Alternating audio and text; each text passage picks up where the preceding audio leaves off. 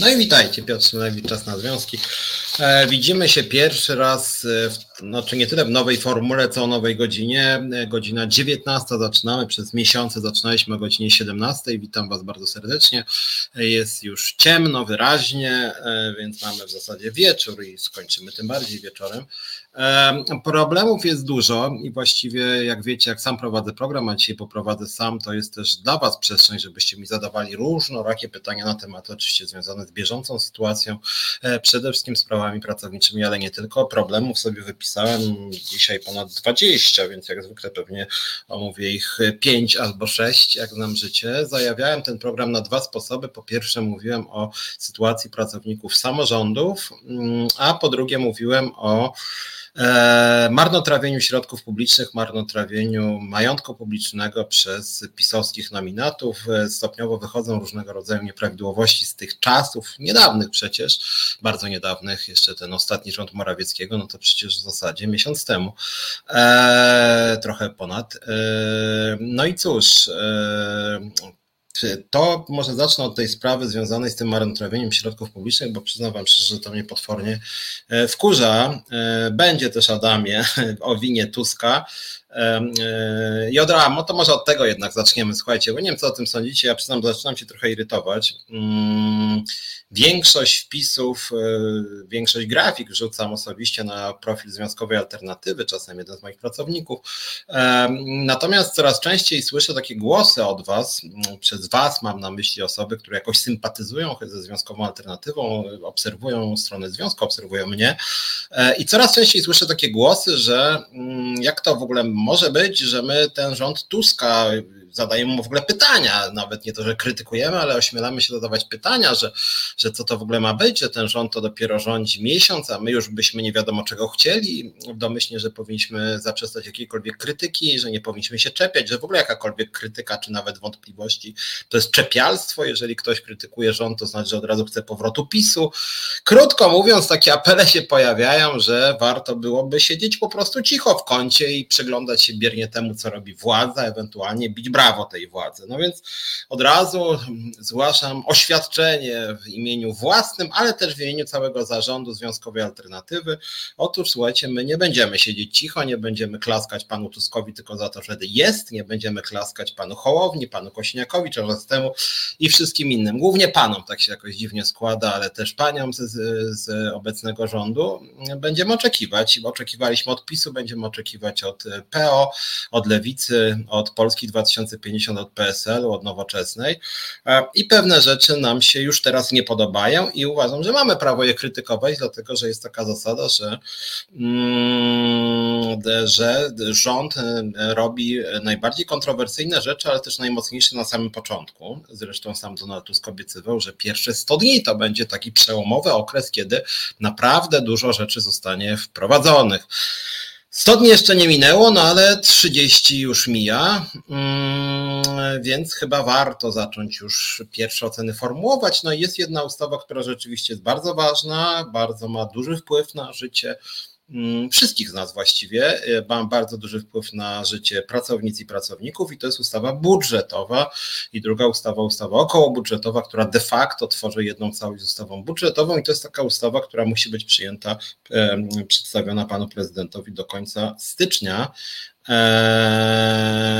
I e, w związku z tym, no, jeżeli mamy budżet oceniać, a nie wiem dlaczego mielibyśmy go nie oceniać, no to właśnie teraz, bo jeżeli teraz byśmy zamilkli na 100 dni, to po prostu budżet by został przyjęty bez żadnej naszej oceny. No. A tak się składa, że jeśli chodzi na przykład o sytuację właśnie pracowników samorządów, no to niestety nowy rząd ma bardzo mało do zaproponowania, żeby być oczywiście uczciwym, trzeba sobie powiedzieć, że rząd Morawieckiego też na tym obszarze w zasadzie nie miał nic do zaoferowania, ale nic specjalnego się e, tu nie stało, nie zmieniło. E, więc pierwsza uwaga, a to może jednak zacznę od tych samorządów. Słuchajcie, mm, od razu jak chodzi o naszych dzisiejszych widzów i widzek, e, apeluję do Was, zapraszam, żebyście wstępowali w nasze szeregi, żebyście zapraszali Waszych znajomych, pracowników samorządów. Mówię o tym kontekście, o którym teraz mówię. Mam na myśli szeroko rozumianych pracowników samorządów, ludzi, którzy są przez samorządy finansowani, ludzi, którzy bezpośrednio znają osoby, które pracują w samorządach my zaczęliśmy więcej mówić o pracownikach samorządu w ostatnich tygodniach i miesiącach z tego prostego powodu, że na ostatnie powiedzmy 7-8 związków, 6 to były właśnie związki samorządowe. Więc rzeczywiście jest tak, że też jest tak, że ja się uczę po prostu, coraz więcej związków samorządowych wstępuje do związkowej alternatywy, mówią nam jako zarządowi, mi jako przewodniczącemu o swoich problemach e, i rzeczywiście muszę Wam powiedzieć, że z tego, co oni mówią, wynika, że sytuacja pracowników samorządowych jest po prostu zła. Są dyskryminowani na wielu poziomach. E, jest to zupełnie arbitralna dyskryminacja, przyznam szczerze, że zupełnie niezrozumiała e, i, i chcielibyśmy ją jako związek zmienić. Nie ukrywam, że szykuję szykujemy akcję zbierania podpisów odnośnie pracowników samorządów. Tą sprawę nie będę dzisiaj dużo o tym mówił, chodzi o 100 tysięcy podpisów. Eee, eee, nie będę dzisiaj o tym dużo mówić, dlatego że w najbliższych tygodniach będą tutaj moimi gośćmi nasi samorządowcy, właśnie, czy nie samorządowcy, a pracownicy samorządów, no bo samorządowcy zazwyczaj się mówi, że to są osoby, które jakoś rządzą samorządami. Ja mam na myśli pracowników samorządów. Eee, sam też odwiedzę nasz związek między innymi w Wągrowcu i w Świdnicy i w Piotrkowie Trybunalskim, może jeszcze w kolejnych też w najbliższych dniach i tygodniach. I rzeczywiście chcielibyśmy zbierać 100 tysięcy podpisów pod taką inicjatywą, żeby ustanowić minimalne stawki w, dla pracowników samorządów, które radykalnie przekraczałyby płacę minimalną krajową, czyli byłoby to dużo więcej niż 4242 zł. E, Tomasz pisze Szyndralewicz, może lepiej byłoby napastować rządzących o pochylenie się nad finansami samorządów ogólnie. Otóż Tomaszu, chyba nie. To znaczy mówię to uczciwie, dlatego że jest dyskusja teraz właśnie e, odnośnie e, finansowania samorządów. Wiem, że Fundacja Batorego robi mm, na ten temat, przygotowuje różne materiały. Nawet dzisiaj była komisja sejmowa odnośnie samorządów, tak na marginesie. No takie nasze pierwsze przykre wrażenia. Zgłosiliśmy się na tą komisję i nikt nam nie odpisał. Przedstawiciel naszego biura tam poszedł, go tam nie wpuszczono. I, e, I dopiero jak się skończyła komisja, to wtedy przyszedł e, mail o tym, że oni serdecznie zapraszają, tylko niestety komisja się już skończyła. Mamy nadzieję, że to jest taki fal start i kolejnym razem już tego problemu nie będzie. Tam są etatowi pracownicy, więc oni powinni odpisywać z minuty na minutę, a komisje często są z dnia na dzień ogłaszane, w związku z tym no, to jest jakby ich wina, że tak powiem. Natomiast wracając do tego Tomka pytania, słuchaj, powiedziałem o tej Fundacji Batorego, bo Fundacja Batorego to właśnie dużo mówi o tym, że powinna być większa podmiotowość samorządów, że trzeba przekazywać większe pieniądze na samorządy, że samorządność jest apolityczna i niezależna od wpływów politycznych, no to niestety tak nie jest. Jest bardzo dużo patologii na poziomie samorządów właśnie, o czym dzisiaj między innymi będę mówił. E, w tych patologiach, że tak powiem, biorą udział tak politycy PiSu, jak i Platformy, czy Lewicy, czy PSL-u. E, i bardzo często niestety zdarza się tak, że samorządy biedne wcale nie są. Patrz na przykład samorząd y, warszawskiego miasta, miasta stołecznego Warszawa, a pracownicy zarabiają bardzo źle. Dlatego naszym zdaniem, żeby to nie było tak, że zwiększy się w ogóle subwencje dla samorządów, nie wiem, razy dwa nawet, proszę bardzo, ale z jakichś przyczyn włodarze będą robić, nie wiem, bardzo bogate imprezy, jak to lubi pani prezydent Łodzi na przykład robić, e, albo będą jakieś pomniki budować, e, albo będą jakieś e, inwestycje, które się dla partii opłacają, albo cokolwiek innego, nawet rzeczy, które są przydatne, ale nie związane z pensjami pracowników. Chodzi mi o to, że bardzo często zdarza się tak, że samorządy są bogate, a mimo to pracownicy dostają bardzo małe pieniądze i w tych propozycjach Fundacji Batorego o wynagrodzeniach dla pracowników samorządów również nie ma z tego co wiem, ani słowa.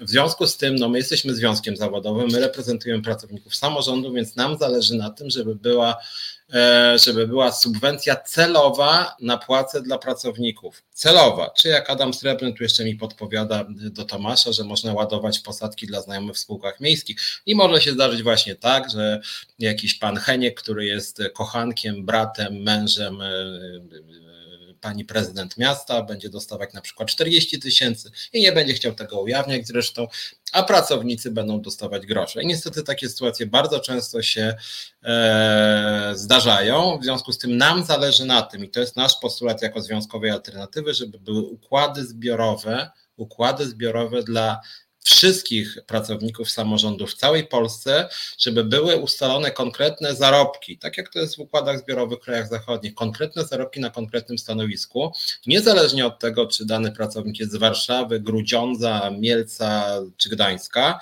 małej miejscowości czy, czy dużej miejscowości, tylko żeby były układy zbiorowe, które jasno by regulowały, ile mają zarabiać pracownicy samorządów na danych stanowiskach, tak jak na przykład jest z nauczycielami, którzy tak na marginesie formalnie też są pracownikami samorządów i dla nich pan Donald Tusk, pan Dziemianowicz, Bąk, pan Czarzasty, Kośniak-Kamysz znaleźli pieniądze, a dla pozostałych pracowników samorządów tych pieniędzy nie znaleźli. Nie wiem, czy e, wiecie, chociaż chyba raz o tym wspominałem, że obecnie mamy taką dziwną sytuację, że w budżecie państwa jest wpisane, że nauczyciele dostaną 30%, a ci o najniższych zarobkach nawet 33%, natomiast e, pracownicy administracyjni szkół mogą dostać 0. 0. E, zero domyślnie 6,6, bo ogólnie się podnosi tam w sferze publicznej, już Morawiecki mówił 6,6, ale generalnie jak samorząd będzie biedny, to będzie mogło być zero. Czyli może być zero, a dla nauczycieli 30 albo 33 i może rzeczywiście dojść do sytuacji takiej, znaczy to przewiduje de facto ustawa budżetowa, że nauczyciele dostaną 33, a w tych samych szkołach pracujący pracownicy administracji, nawet jak nie zero, to dostaną dużo dużo e, mniej. E, więc e, rzeczywiście jest to sytuacja patologiczna. My domagamy się układów zbiorowych dla wszystkich zawodów sektora samorządowego. My domagamy się tego, żeby pensje dla pracowników samorządu były bezpośrednio finansowane z budżetu, znaczy bezpośrednio, no przypomnę, że w ogóle samorządy są finansowane z budżetu, to jest część podatku PIT obecnie, w związku z tym my chcemy, żeby tak samo jak nauczyciele dostaną 30-33%, budżetówka 20%, to żeby wszyscy pracownicy samorządów dostali co najmniej 20, a najlepiej 30 e, by e, czy 50% podwyżki. Wszyscy dokładnie, niezależnie od tego, czy to jest małe miasto, czy duże, czy to jest wieście, miasto, e, niezależnie od wielkości placówki, żeby wszyscy na przykład pracownicy socjalni, e, którzy też są pracownikami samorządów, pracownicy bibliotek, o których się nie mówi, że to są pracownicy samorządowi, to są ponoć pracownicy kultury, ale finansowani przez samorządy, więc nam chodzi o to, e, żeby, żeby wszyscy pracownicy samorządowi zarabiali rzeczywiście większe pieniądze. Pan Donald Tusk, pan premier w jednym z wywiadów bardzo brutalnie się wypowiadał na ten temat, że nie wszyscy mogą liczyć, wiadomo, że nie wszyscy mają, mogą liczyć na podwyżki. Niech, niech ci pracownicy samorządów sami zadbają o siebie, niech zadbają o nich włodarze miejscy. Czyli krótko mówiąc, wyłączamy mm, część e, pracowników i po prostu im nic nie oferujemy, a część oferujemy 30 czy 33%. Uważam, że to jest naprawdę gruba patologia. Tak nie powinno wyglądać dobrze funkcjonujące państwo, więc my jako Związkowa Alternatywa będziemy ostro działać na tym obszarze. Jeśli ktoś z Was pracuje w samorządzie, to serdecznie zapraszam w nasze szeregi. Postaramy się rzeczywiście przekonać włodarzy, żeby jednak znalazły się podwyżki. Tak na marginesie jest rok wyborczy w samorządach, więc aż się dziwię, że, e, że e, rządzący nic nie proponują zupełnie dla pracowników, tak jakby pracownicy samorządu w ogóle nie byli wyborcami. Boję się tego, że w, w, w, w marcu nagle politycy znajdą jakąś jednorazową jednorazowy prezent, na przykład 1500 zł dla pracowników samorządu, żeby ich kupić, a później znowu wróci codzienne bagno, to byłoby bardzo złe. Taka metoda pisowska by to była zresztą. Mm, no zobaczymy, na razie nic o tym nie słuchać. Na razie w ogóle nic im się nie proponuje, więc to jest e, wszystko bardzo smutne. Czy będzie dziś o ZUSie, pyta Krzysztof Kolanowski. Będzie o ZUSie, jak zdążymy, ale będzie, będziemy mówić o ZUSie. W ZUSie się dużo dzieje, może w trakcie programu nawet nam powołają e, nowego prezesa ZUS-u, więc jeśli zobaczycie w jakimś Google, mm, no bo ja teraz nie patrzę w serwisy informacyjne, prowadzę program, jeżeli ktoś was zobaczy, że tutaj akurat o 19 na przykład 15 powołano na nowego prezesa ZUS-u, to ja na żywo skomentuję tego prezesa ZUS-u, więc jak ktoś z Was siedzi przed komputerem i czasem może sprawdzić, czy bo, bo ten prezes miał być w ogóle wczoraj powołany ZUS-u nowy i dlatego mówię o tym, że może być w trakcie programu, bo cały czas jeszcze nie powołano, a pan Donald Tusk zapowiadał, ile dobrze pamiętam, że nawet we wtorek będzie nowy prezes ZUS-u, no jest środa i jeszcze go nie ma i nawet nie ma specjalnie przecieku, kto to może być, więc ja jestem naprawdę z, razem z Iloną Garczyńską bardzo tym zainteresowany. Eee, Jan Maria Skrzypi. Furtka była obietnica z poprzednich wyborów, choć fakt spełnili ją, że hej, to znaczy jak chodzi o samorządy, to nikt jakoś specjalnie się tym nie przejmował e, i ta obietnica, jak to się formułował, to tak na pół serio. Mm, to tak PiS, PO, wcześniej Lewica to samo było. E, Maria Mrozek, e, średnia pensja w samorządach 6,5, czy to mało? Naczelnicy, zastępcy bardzo dobrze zarabiają, już nie pisze o tym, że często tam praca jest po znajomości, nieraz pół rodziny radnego siedzi na urzędzie. Tak, znaczy nie wiem skąd wzięłaś te 6,5, bo szczerze powiedziawszy z tego co pamiętam, bo żeby było jasne Maria, e, być może masz rację, 6,5 brutto oczywiście, e, średnia krajowa jest już nieco jednak wyższa, natomiast wydaje mi się, że to co mówisz to nie jest jednak średnia w samorządach, natomiast nawet jeżeli tak, to pamiętajmy o tym, że inne są zarobki e, w samorządach dużych miast i w ogóle w tej samorządówce wielkomiejskiej, a na przykład inne są zarobki w tych samorządach, że tak powiem, wiejskich, czy w małych miasteczkach, czy w tych biednych regionach, tam te zarobki zazwyczaj oscylują wokół 4,5-5 tysięcy brutto, tak? Znaczy mówimy też o nowym roku, kiedy płaca minimalna e, wynosi 4242 zł. Duża część tych pracowników samorządowych, szczególnie właśnie w tych małych, niebogatych miejscowościach, wynoszą właśnie 4242 zł. I jest duża też e, właśnie różnica z tego, co wiem, między tymi dużymi miastami i mniejszymi. I druga ważna uwaga, i tu jest też dyskryminacja taka bolesna, mówię to do Was wszystkich, mianowicie jest tak, Mm, że są porównywalne stanowiska w sektorze państwowym i samorządowym, e, czy na przykład są urzędy wojewódzkie i urzędy marszałkowskie i e, rośnie rozstrzał, tak? to znaczy na korzyść sektora państwowego, czyli urzędy wojewódzkie lepiej płacą i często zdarza się tak, że właśnie w tych urzędach miejskich czy urzędach marszałkowskich pensje są nawet o 1000 zł niższe niż na tych stanowiskach państwowych, na urzędy wojewódzkie. To jest sektor, to jest budżetówka właśnie, która dostanie te 20% podwyżki.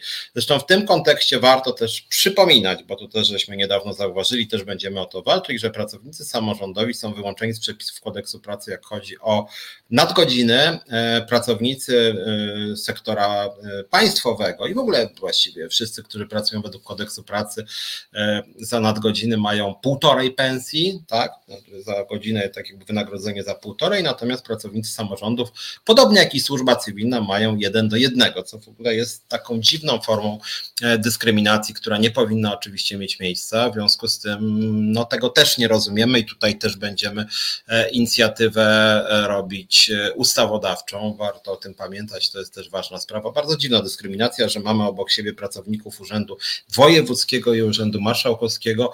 E, często robią oni podobne rzeczy, a tymczasem za nadgodziny ci urzędnicy z Urzędu Mazowieckiego, e, Wojewódzkiego potrafią dostać półtorej pensji za nadgodziny, a ci Urzędu Marszałkowskiego jeden do jednego, czyli 100%. Więc to w ogóle jakby nie ma w tym sensu ani logiki i nie wiadomo, dlaczego pracownicy samorządowi mają być dyskryminowani.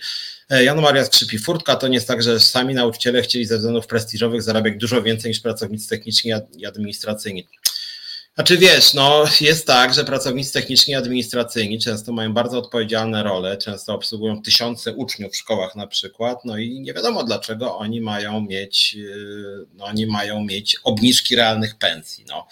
Jeżeli oni nie dostaną na przykład żadnych podwyżek, no to będą mieli znaczne obniżki realnych pensji, bo inflacja może być między 5 i 10%, czyli jak na przykład dostaną 3% podwyżki, no to będą mieli znaczną obniżkę płacy. Jak zero, no to jeszcze większą. E, więc no oni też mają swoich bliskich, swoje rodziny, sami chcą po prostu godnie żyć, więc to, że władza nic im nie proponuje, to nie jest uczciwe rozwiązanie, a przypomnę, że sfera budżetowa cała ma mieć te 20% wzrostu płac, więc nie wiem dlaczego akurat pracownicy administracji szkolnej mają mieć na przykład zero. Jest to jakby radykalnie niesprawiedliwe.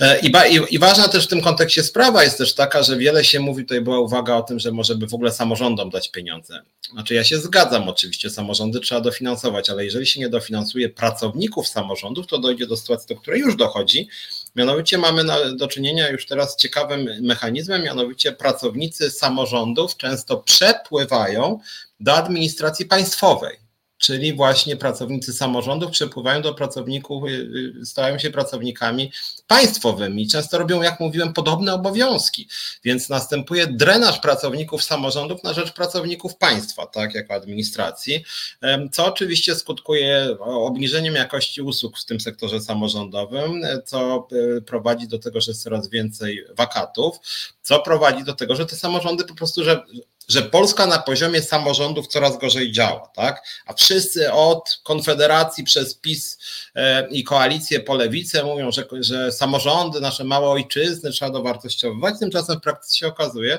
że jak na razie nikt się nie interesuje tymi pracownikami samorządów poza nami i jeszcze kilkoma może innymi związkami zawodowymi, na przykład Federacja Pracowników e, Socjalnych, która z nami współpracuje, e, ale generalnie rzecz biorąc nie ma takich głosów na rzecz podniesienia płac pracowników samorządów. Uważam, że to jest jakaś aż dziwna sprawa. Adam pyta, czy nie było chętnych na nowego prezesa ZUS. Adamie, to e, żeby tak jak mówiłem, zdanie o, zdanie o ZUS-ie powiem. Tu Magbot, czy może będzie konkurs? Otóż nie będzie konkursu i nie ma być konkursu. E, w 2016 e, roku e, w 2016 roku pani Beata Szydło zniosła konkurs na prezesa ZUS-u. Pan Donald Tusk nie przywrócił tych konkursów, wtedy też zniesiono konkursy w dużej części mm, e, służby cywilnej. E, w związku z tym teraz będzie po prostu wskazany prezes ZUS-u przez e, Donalda Tuska. Nie wydaje mi się, aby nie było chętnych, bo to jest nieźle płatna fucha. Waldek mówi, że prezesem ma zostać radca prawny dr Sebastian Gajewski, były członek Trybunału Stanu, albo dr Tomasz Lasocki, ekspert do spraw ubezpieczeń społecznych. Na kogo pan stawia? Nie chcę tu być walką krytyczny wobec kandydatów, e, żeby się też, no, jakby nie oceniam, zanim ktoś nie, nie dostanie stanowiska. Natomiast muszę powiedzieć, że e, Sebastian Gajewski jest uczniem pani Gertrudy Uścińskiej, z tego co wiem. Jak mnie ogląda pan Gajewski, to, to przepraszam, ale mam wrażenie, że pan był chyba Gajewski uczniem pani Uścińskiej przy doktoracie, że ona była jego promotorką. Wiem i to akurat jestem tego pewien, że pisali razem teksty, e, że pan Gajewski wypowiadał się o niej bardzo przychylnie, nawet z nim osobiście rozmawiałem, co więcej, nawet znam Sebastiana Gajewskiego, e, ale Sebastian Gajewski jest blisko e, OPZZ-u, blisko parlamentarnej lewicy i jest blisko, co najważniejsze, czy przynajmniej był blisko pani Gertrudy Uścińskiej, więc boję się, że jak chodzi o niego, to byłaby kontynuacja, przy czym wątpię, żeby on został prezesem ZUS-u z tego względu, że Donald Tusk ma wskazać prezesa ZUS-u, a Sebastian Gajewski jest raczej człowiekiem związanym z lewicą. Po pierwsze, po drugie, on jest wiceministrem pracy e, i wątpię, żeby, jeżeli go już mianowali na wiceministra pracy, żeby po dwóch tygodniach pracy czy trzech nagle został prezesem ZUS-u. No wątpię, jest to możliwe, ale wątpię. Pana Tomasza Lasowskiego nie znam, jestem otwarty, że tak powiem, może on sporo pisał na razie, no nie mam opinii na jego temat. Jeżeli takim prezesem ZUS-u zostanie, chętnie porozmawiam. Zresztą oczywiście z każdym prezesem ZUS-u chętnie jako związkowa alternatywa będziemy mm, e, rozmawiać. E, widzę, że już dwa głosy tu są a propos mojej mm, debaty z panem Korwinem Mikke. Ewa napisała, że nie chcąc trafiła na kanał, gdzie się z nim spotkałem. Odpowiedzi tego drugiego mi nie odpowiadały, pana niektóre też, ale ogólnie e, bardzo dobra. Anna napisała świetna debata, ona wnosi twoje poglądy, postulaty adwersa, zresztą po prostu nieludzkie i głupie.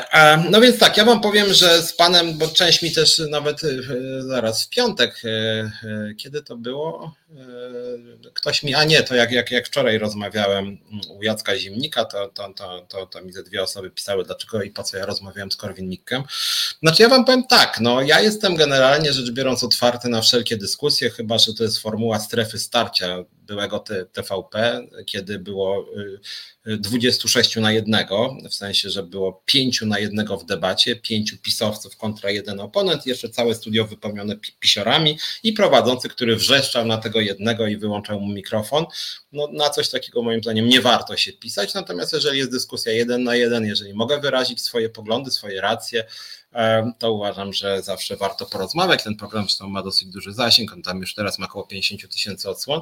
Jak chodzi o Korwin Mikkego, nie wiem, jak ktoś oglądał tą dyskusję moją z Korwin Mikkem, jak nie, to możecie sobie wpisać w Google Szumlewicz Korwin Mikke, ostatni tydzień i wam wyskoczy ta debata, to jest, to się nazywa Royce Royce Expert, o, Royce Royce Expert, jak wpiszecie też.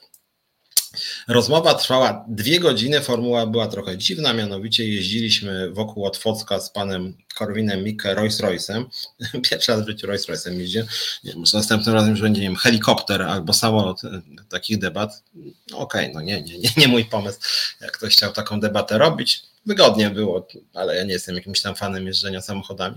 Mm, no i generalnie zadawano nam różne pytania, głównie na tematy związane z polityką społeczno-gospodarczą, więc tematy mi bliskie, natomiast muszę Wam powiedzieć, że mm, kilka lat temu, ja jak rozmawiałem z Korwin Mikkem, to były takie pyskówki, tak, wyzywali z tym Korwin, nie to, że wyzywaliśmy się, ale to było bardzo mocne, takie nerwowe z obydwu stron, bardzo wrogie, Miałem taką jedną debatę z Korwin Mikke w Polsacie, w którym no rzeczywiście on wypadł fatalnie i śmiałem się wtedy, bo setki korwinistów wtedy do mnie napisało Gozdyry, że jak śmiem e, upokarzać i gnoić starszego człowieka, więc bardzo mnie to bawiło.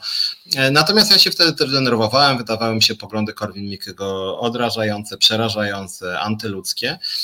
Z perspektywy czasu, ja znaczy teraz jak go słucham i go, go słuchałem te parę dni temu, co, co, co zostało puszczone do internetu wczoraj, to ja muszę powiedzieć, że Korwin Mikke wydaje mi się, jakby ja już się mniej denerwuję, trochę pobłażliwie bardziej traktuję, może sam się też trochę zmieniłem, ale y, on jest strasznie tak naprawdę zamknięty w sobie. Jakbyście się w niego wsłuchali, to on często mówi rzeczy wstrętne wobec kobiet, osób z niepełnosprawnościami, jakieś pochwały pedofilii, jakaś obrona Hitlera, no jakieś takie, jakby, jakby to oceniać z boku, no to to jest po prostu potworne, obrzydliwe, straszne, wstrętne, tak, i, no i można się zdenerwować, tak.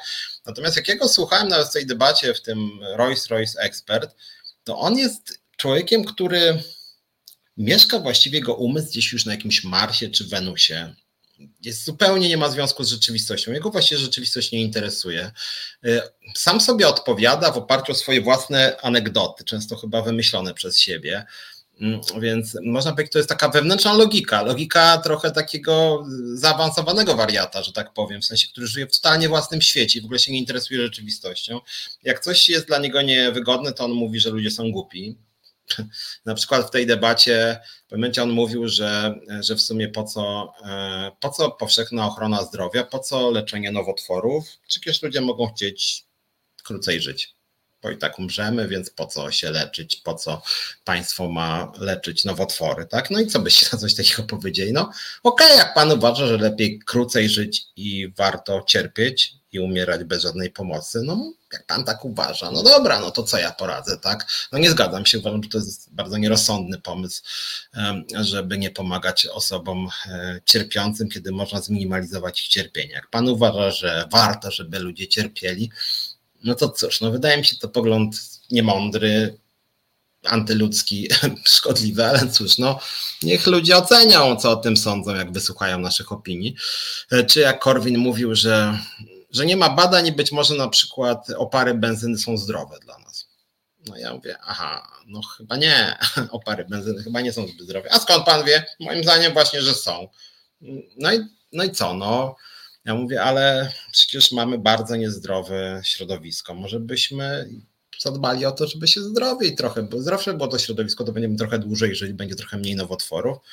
A no, no właśnie dlaczego nie? To jest terror, moim zdaniem, mówi Korwin. No aha. No i cóż, no, no, no można w ten sposób w ten sposób tutaj nasz realizator pisze, cierpienie uszlachetnia zbliża do stwórcy. No właśnie, na przykład ten, chociaż on nie tak argumentował, ale to są właśnie e, no bardzo dziwne. E, tutaj Adam Srebrny, gdzie ta debata. Zerknij, Facebook bardzo wyrzuca debaty jak YouTube'owe, jak wrzuca się na link, ja mam duży zasięg na Facebooku, ale jak wrzucam z YouTube'a, to wtedy mało kto to widzi. To zerknij na mój profil, to zobacz tą debatę z Korwinem moją, trwa dwie godziny jeździliśmy tym Rolls Royce'em. I to znaczy on tak gadał zupełnie od czapy. Ja mówię, na przykład facet lat 80 mniej więcej, który jest milionerem, który mówi o tym, że w sumie po co nam publiczna ochrona zdrowia, że w sumie po co ludzie mają mieć, y, po co ludzie mają leczyć nowotwory, jeżeli, a, a może niektórzy chcą umierać wcześniej, lubią cierpieć, tak? No i, i, i, co, i co na coś takiego powiedzieć? No, no no, no dobra, no to pan tak uważa, no to możesz pan cierpieć, tylko pan akurat ma strasznie dużo kasy. Zresztą jak znam życie, korzystał pan z publicznej ochrony zdrowia wbrew tym e, e, swoim e, deklaracjom. Bayerberg, że trochę dziwnie wyszło taka nawalanka dla nawalanki. Znaczy wiesz, Bayerberg, no jakby z tej strony spojrzeć, to w ogóle chciałoby się powiedzieć, po co debata w Sejmie. No jest taka ostatnia właściwie miesiąc nawalanka dla nawalanki jednak coś tam się z tego wyłania, więc myślę, że z tej mojej debaty z Korwinem też jakaś polaryzacja wyszła, która jest merytoryczna mimo wszystko. Wydaje mi się, że to była merytoryczna dyskusja. Co prawda, co prawda bronił kosmicznych poglądów pan Korwin, ale no ale było to jakoś tam merytoryczne. Korwin ma fortunę po przodkach, sobie może głupoty pieprzyć, Maria Mrozek pisze. No nie tylko zresztą, nie tylko zresztą po przodkach, ale również ma kupę kasy ze znienawidzonego przez siebie Parlamentu Europejskiego. W związku z tym ma bardzo dużo pieniędzy, źródła, którym gardzi, więc takie śmieszne to trochę. Eee, no właśnie, opinia Korwina o bardzo zdrowym terrorze, Tomasz też pisze. No to, tak, nie, więc ja uważam, że on był kosmitą. Dla mnie też muszę wam przyznać, że to jest pewien trening dyskusji. Ludzie mają niekiedy bardzo dziwne poglądy, no, żyjemy w, w, świecie, w którym no, musimy się też z takimi poglądami mierzyć. Ja wam skądinąd przypomnę, że wy e, tutaj reptylian też po co rozmawiać z takim oszołomem, istnieje e, ryzyko, że oszołom sprowadzicie do swojego poziomu, a potem załatwi doświadczenie. Pewnie tak, no ja też się ćwiczę, że tak powiem, ze spokoju na przykład, tak, dlatego, że jak człowiek się wytrąca z równowagi, to źle wygląda, jak e, kiedyś tam, nie wiem, 15 lat temu czy 20 występowałem pierwszy raz w mediach, to pamiętam jak z Winnickim byłem i strasznie na niego nawrzeszczałem, znaczy miałem przekonanie, że go zmiażdżyłem, a później przyjaciele mi mówili, no słuchaj, no taka agresja to średnio wygląda, wiesz, lepiej tak nie wrzeszczeć, lepiej właśnie, żeby na ciebie wrzeszczeli, bo to jest dowód yy, słabości, yy, więc, więc, więc, więc myślę, że warto się tak trochę ćwiczyć, natomiast jak chodzi o to, czy warto rozmawiać, no ja wam przypomnę tylko, że yy, już raz taki Korwin Mikke, właściwie osoba trochę podobna, była prezydentem Stanów Zjednoczonych, pan Trump, e, że był e, pan Bolsonaro, taki Korwin Mikke trochę w Brazylii, mm, że teraz jest w Argentynie pan Milei, podobny kolejny, e, kolejna wersja Korwin Mikkego i ci ludzie wręcz wygrywali, w związku z tym no, powinniśmy też się zastanawiać, bo to jest też problem światowy, że takie tacy dziwni ludzie, bardzo szkodliwi, mają duży wpływ na życie społeczne. Korwin Mikke co prawda nie wszedł do Sejmu, ale mimo to cały czas ma spore poparcie młodych ludzi, zresztą na tym YouTubie zresztą większość to byli jego e, fani, tam z 50 tysięcy już tych odsłon jest i z tego przypuszczam, że 43 tysiące to są zwolennicy pana Korwin Mikkego. W związku z tym, no, e, no niestety takie mamy społeczeństwo, że część osób popiera takich ludzi. Ja przykre to jest, bo on ma potworne poglądy, mimo wszystko taki Mencen czy Bosak jednak trochę ukrywają. Tak naprawdę to oni się wiele od Korwin-Mikkego nie różnią, natomiast jednak się trochę tego wstydzą. Są poprawni politycznie, chciałoby się powiedzieć. Pamiętacie, że słynna piątka Mencena, to później Mencen w czasie kampanii sto razy tłumaczył, że to był żart, że on tak naprawdę wcale tak nie uważa. Natomiast Korwin-Mikke, no właśnie ma takie poglądy, które mówi, że to nie jest żart, tylko że on tak na serio i broni tych swoich kocopałów publicznie i ze mną też ich bronił. W związku z tym no warto, e, warto o tym pamiętać i trzeba umieć też jakoś z tym dyskutować, więc to jest też taki trening. Jan Maria, wracam do góry, żebym nie omijał waszych ważnych komentarzy. E, Jan Maria skrzypi furtka. Jakich zmian w prawie wymaga pomysł rozszerzenia układów zbiorowych, na przykład na pracowników samorządowych, czy na potrzebne ustawy zgodził się w obecnej sytuacji politycznej Andrzej Duda? Otóż Jedna uwaga, tak na chwilę przynajmniej zmieniając temat. Tro, przepraszam, trochę będę skakał, bo chciałem z Wami porozmawiać. Ten program jest dla Was też, więc jeżeli nie mam gościa, to chciałem mm, odpowiedzieć też na Wasze uwagi, poza tym, że mam całą paletę tutaj tematów. Ale cieszę się, że pytacie też o tych pracowników samorządowych, bo to jest ważny temat, o którym no, ani w TVP o tym się nie mówi, ani w Polsacie, ani w TVN, ani w większości innych mediów. Mm, otóż tak, jak chodzi o Andrzeja Dudę, to żyjemy dzisiaj wąsikiem, prawda, i Kamińskim. TVP, co się dzieje? E, co się dzieje z prokuratorem generalnym, o tych wszystkich problemach może coś tam dzisiaj powiem. No niemniej jednak właśnie e, media się nie interesują i politycy się nie interesują takimi kwestiami jak pracownicy samorządów, a to są fundamentalne sprawy, szczególnie dla pracowników samorządowych. E, czy by się Duda zgodził? Moim zdaniem trochę by nie miał chyba wyjścia, no bo właśnie dlaczego miałby wetować? Przecież jeżeli by pojawiła się, po pierwsze można byłoby najpierw w ustawie budżetowej wpisać subwencję celową na ich wynagrodzenia i wtedy jeżeli to byłoby w budżecie to Andrzej Duda nie miałby możliwości blokowania. A po drugie, jak chodzi o rozwiązania ustawowe, no to no to co, jeżeli by władza, obecny rząd yy, przyjął ustawę, która by przeznaczała specjalne środki na na układy zbiorowe dla pracowników samorządów. Nie tyle rozszerzenia układów zbiorowych, to ich stworzenie, bo w Polsce w ogóle nie ma praktycznie układów zbiorowych. Że, więc gdyby władza przyjęła jakieś przepisy dotyczące rozpowszechnienia układów zbiorowych, to nie tylko prezydent nie miałby podstaw, żeby to wetować, ale również PiS by nie miał podstaw, żeby e, się temu przeciwstawiać.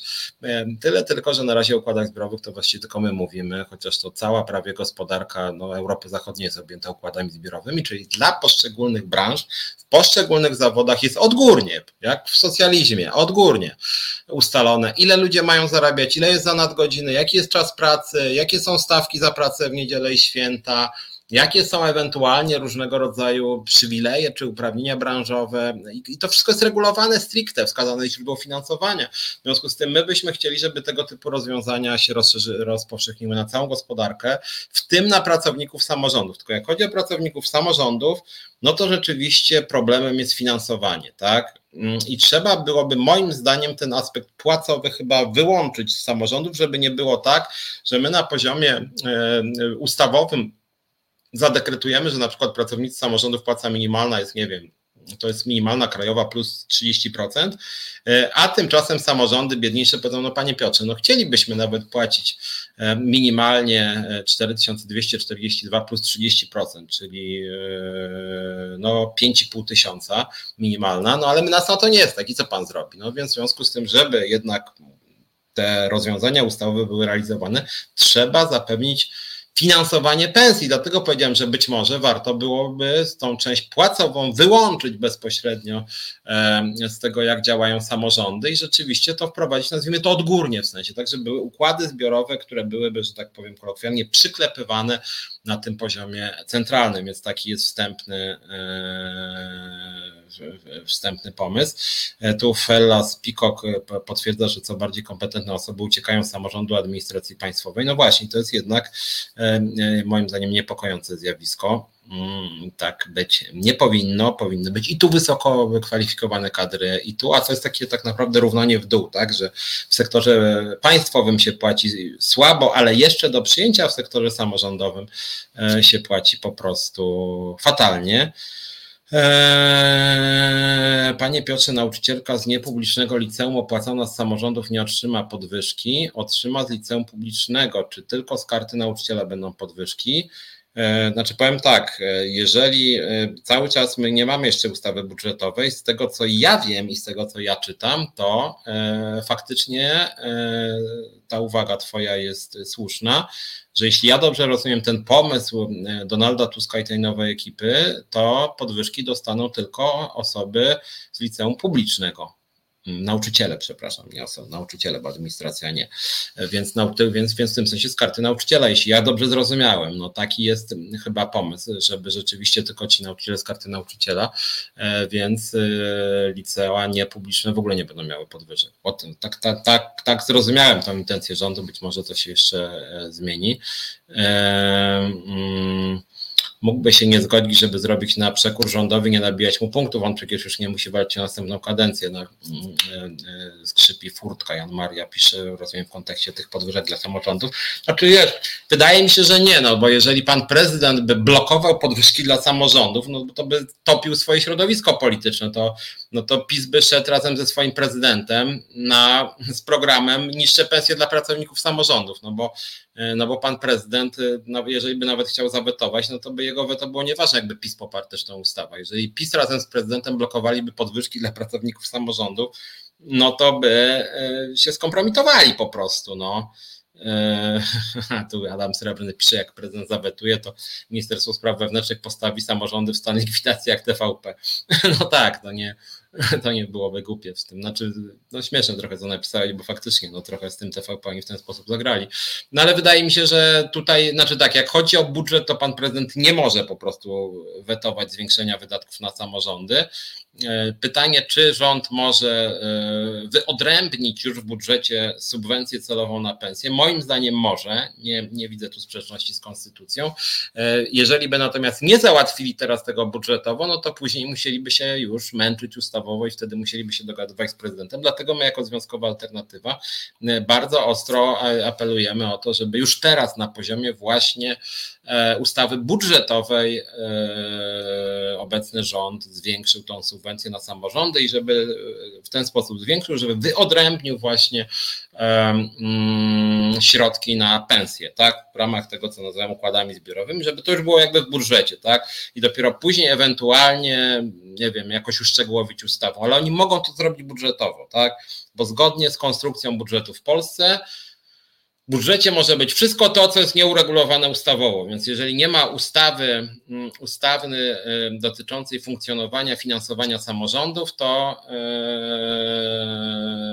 y, to rzeczywiście nowy rząd może to zrobić. O jakich kwotach mówimy, jakie miałyby być kwoty podwyżek, jaki byłby koszt dla budżetu państwa, ktoś to liczył, czy na razie to jest hasło, a kwoty to rzecz do negocjacji, y, a zaraz Ci powiem może. E, znaczy wiesz, e, bo, bo wpisuję sobie teraz, e, chcę wyliczyć to, jakby podwyższyć na przykład o 30%. Natomiast trudno wyliczyć, wiesz co, liczbę pracowników samorządowych, dlatego że jest bardzo różne metodologie. Eee, czy pracownicy kultury są pracownikami samorządów, czy pracownicy e, spółek miejskich są pracownikami samorządów. I tu jest rzeczywiście problem, no bo nauczyciele na przykład są, a oni już e, są objęci podwyżkami, tak? Więc e, trudno to wyliczyć. No teraz nie widzę, ale generalnie to są setki tysięcy pracowników. Musielibyśmy, jeżeli byśmy wyliczyli o 20%, E, przypuszczam, że to byłoby, rzucam. Jak będziemy przygotować ustawę, to oczywiście przygotujemy te dokumenty. Moim zdaniem to jest paręnaście miliardów złotych łącznie. Mm, no ale dla pracowników budżetówki, dla pracowników, dla szkolnictwa te kilkanaście miliardów złotych się znalazło. E, w związku z tym nie widzę przeciwwskazań, żeby się znalazło dla pracowników samorządowych, wszystkich podkreślam, wszystkich. E, szukałem e, również danych, ilu jest tych pracowników, ale są bardzo różne metodologie, bo jak mówię, na przykład pracowników kultury w samorządach nie nazywa się pracownikami samorządowymi, chociaż są przez samorządy finansowani. Natomiast jeśli chodzi o ustawy, znacie moje poglądy, ja osobiście, ja osobiście jestem zwolennikiem radykalnego obcięcia programu 800 on ma kosztować polskie państwo 70 miliardów złotych, 70 miliardów, coś niesamowitego. Te podwyżki, o których mówię, to są kwoty Szacuję teraz oczywiście, ale to jest ten rząd wielkości rzędu 10-15 miliardów złotych, jakby objąć wszystkich pracowników samorządów podwyżkami o 30% nawet. Więc moim zdaniem dobrym rozwiązaniem byłoby to, żeby radykalnie obciąć 800 plus i zmniejszyć do 500 plus, czy nawet do 400 plus, czyli nie podnosić, krótko mówiąc, i sprawić, żeby to było świadczenie selektywne, tylko dla osób najbiedniejszych z kryterium dochodowym. Wtedy byśmy na programie Rodzina 500 plus zyskali w skali roku na przykład 50 miliardów miliardów, więc znalazłoby się nie tylko dla pracowników samorządów, ale jeszcze na przykład część na przykład posiłków w szkołach można by sfinansować, jeszcze by trochę w budżecie zostało, bo naprawdę ten program Rodzina 500 plus, e, to 800 plus już teraz jest piekielnie drogi, piekielnie mało skuteczny i moim zdaniem po prostu zbędny w obecnej wersji. Mm, więc tu by się znalazło. Tu było pytanie, czy Adama Srebrnego, czy Dziemianowicz Bąk się wypowiada w sprawie samorządowców i podwyżek dla nich. Otóż z tego, co ja słyszę, się w ogóle w tym temacie nie wypowiada. Ona w ogóle tak jak za dużo nie mówi o rynku pracy, bardziej się wypowiada na temat aborcji czy związków partnerskich. To są oczywiście ważne sprawy, no ale minister czy ministra pracy no, powinna się bardziej rynkiem pracy chyba interesować. Eee, I jak na razie nie, nie słyszę, aczkolwiek też, żeby nie było, że ja dezawuję panią Dziemianowicz, bo w najbliższych dniach do niej napiszę otwarty list, że się chętnie z nią spotkam i między innymi Chciałem na temat właśnie podwyżek dla pracowników samorządów porozmawiać. E, trudno w decyzjach Dudy dopatrywać logiki, jak Nodar pisze. No, znaczy na pewno tak, no ale wiesz, no, jakby jeżeli Duda by blokował podwyżki dla pracowników samorządów, próbowałby zablokować i razem z PiSem by to robił, no to, no to oni by przerżnęli wybory samo, znaczy przynajmniej część grup by zniechęcili do siebie, w związku z tym no to byłoby bardzo jednak dziwne. Hmm. E, więc, e, więc, więc e, wątpię. I też Janusz Agapit pisze, że chcą startować, więc nie mógłby zawetować, więc nie, nie, nie, nie, nie, nie, nie sądzę, za miliard albo dwa to by się pewnie zaoszczędziło przez likwidację rządowych instytutów funduszy, które były jednym wielkim przekrętem pisowskim. Tak, o tym pewnie porozmawiamy sobie trochę w drugiej części programu. Rzeczywiście PiS strasznie dużo nakradł tych pieniędzy, o tym kradzeniu trochę sobie powiemy w drugiej części programu. No natomiast to jednak też nie są strasznie duże pieniądze. No nie jest 80 miliardów, które idzie na program Rodzina 870 miliardów na program Rodzina 800, to jest e, łącznie kwoty rzędu powiedzmy kilku miliardów złotych te wszystkie pisowskie fundusze. To są bardzo duże pieniądze, e, ale mimo wszystko no, niewystarczające, żeby e, przeorientować politykę społeczno-gospodarczą. No natomiast oczywiście no, PiS w sposób zupełnie bezczelny mm, te środki wydawał. E, dobra, słuchajcie, to jedną rzecz, żebym nie zapomniał, może dwie sprawy ważne dla Związkowej Alternatywy w ostatnich mm, dniach i tygodniach. No jedna to są akcje, na, to są nasze akcje, kampanie na rzecz pracowników samorządów i rzeczywiście my będziemy te akcje e, nakręcać, będziemy zapraszać wszystkich pracowników samorządów, by do nas wstępowali, będziemy próbowali zwiększyć radykalnie liczbę naszych członków właśnie wśród pracowników samorządowych. Obecnie mamy kilkanaście związków wśród pracowników samorządowych, chcielibyśmy mieć co najmniej kilkadziesiąt, e, żeby większą presję mm, móc wywoływać. E, natomiast drugą sprawą, czy trzecią, to są dwa nasze zwycięstwa w ostatnich dniach i tygodniach. O jednym już sporo słyszeliście, więc nie będę tego rozwijał. Była Ilona Garczyńska tydzień temu, więc oczywiście tym drugim naszym zwycięstwem jest dymisja pani Gertrudy Uścińskiej. Um, to jest coś swoją drogą niesamowitego, że pani Gertruda, e, nie wiem czy widzieliście, pani Gertruda robi jakiś dziwny cyrk wokół swojej niezbyt skromnej osoby. E, udzieliła kilku wywiadów, w których mówiła, że to jest skandal, że nikt do niej nie zadzwonił, ona jest przecież panią profesor. I że po prostu trzeba było z nią rozmawiać i ją przepraszać i dziękować i dawać ordery za to, jaką była wspaniałą panią prezes, co jest coś niesamowitego, jaka ona jest potwornie butna. E, nadmieniam tylko, że pani Uścińska ani razu, odkąd pamiętam, nie rozmawiała z pracownikami ZUS-u. Nigdy nie zaprosiła osobiście związków na rozmowę, nigdy nie rozmawiała z naszą liderką Iloną Garczyńską, którą zwolniła dyscyplinarnie. Żadnego dialogu nie było. I ona po prostu żąda, żeby z nią rozmawiać, jej dziękować, ją przepraszać i się przed nią tłumaczyć. Coś niesamowitego, jaka ta baba jest zarozumiała. No i właśnie poskarżyła się i też nam trochę dobrze zrobiła, że to właściwie myśmy ją odwołali. No może tak w sumie. E, częściowo na pewno, tak. Byliśmy e, niewygodni jakoś. Mówiłem, że Agnieszka nie pogoni Gertrudy. E, znaczy, Home Record tak pisze, tak. Znaczy, wiesz co, ja nie ukrywam, cieszę się, że pani Uścińska straciła stanowiska. Mówiłem, że Dziemianowicz Bąk nie pogoni. Znaczy nie mówiłem tego wprost, mówiłem, że boję się, że nie zdymisjonuje. Przypomnę, to już mówiłem tydzień temu, e, pod koniec października, mm, pod koniec, e, tak dobrze mówię, października, już po wyborach parlamentarnych, e, Many.pl pisało, redaktor, który zresztą według mojej wiedzy jest bliskim znajomym rzecznika prasowego ZUS-u, że najprawdopodobniej pani Uścińska zostanie na stanowisku, e, że e, ma pani Uścińska bardzo dobre kontakty z pracodawcami. Mm, szef Rady Nadzorczej ZUS-u mówił, że wszyscy członkowie Rady Nadzorczej bardzo pozytywnie oceniają panią Gertrudę Uścińską. Na tej Radzie Nadzorczej są m.in. przedstawiciele OPZZ, Solidarności, Forum Związków Zawodowych, e, Lewiatana, pracodawców RP, czyli tak zwani partnerzy społeczni.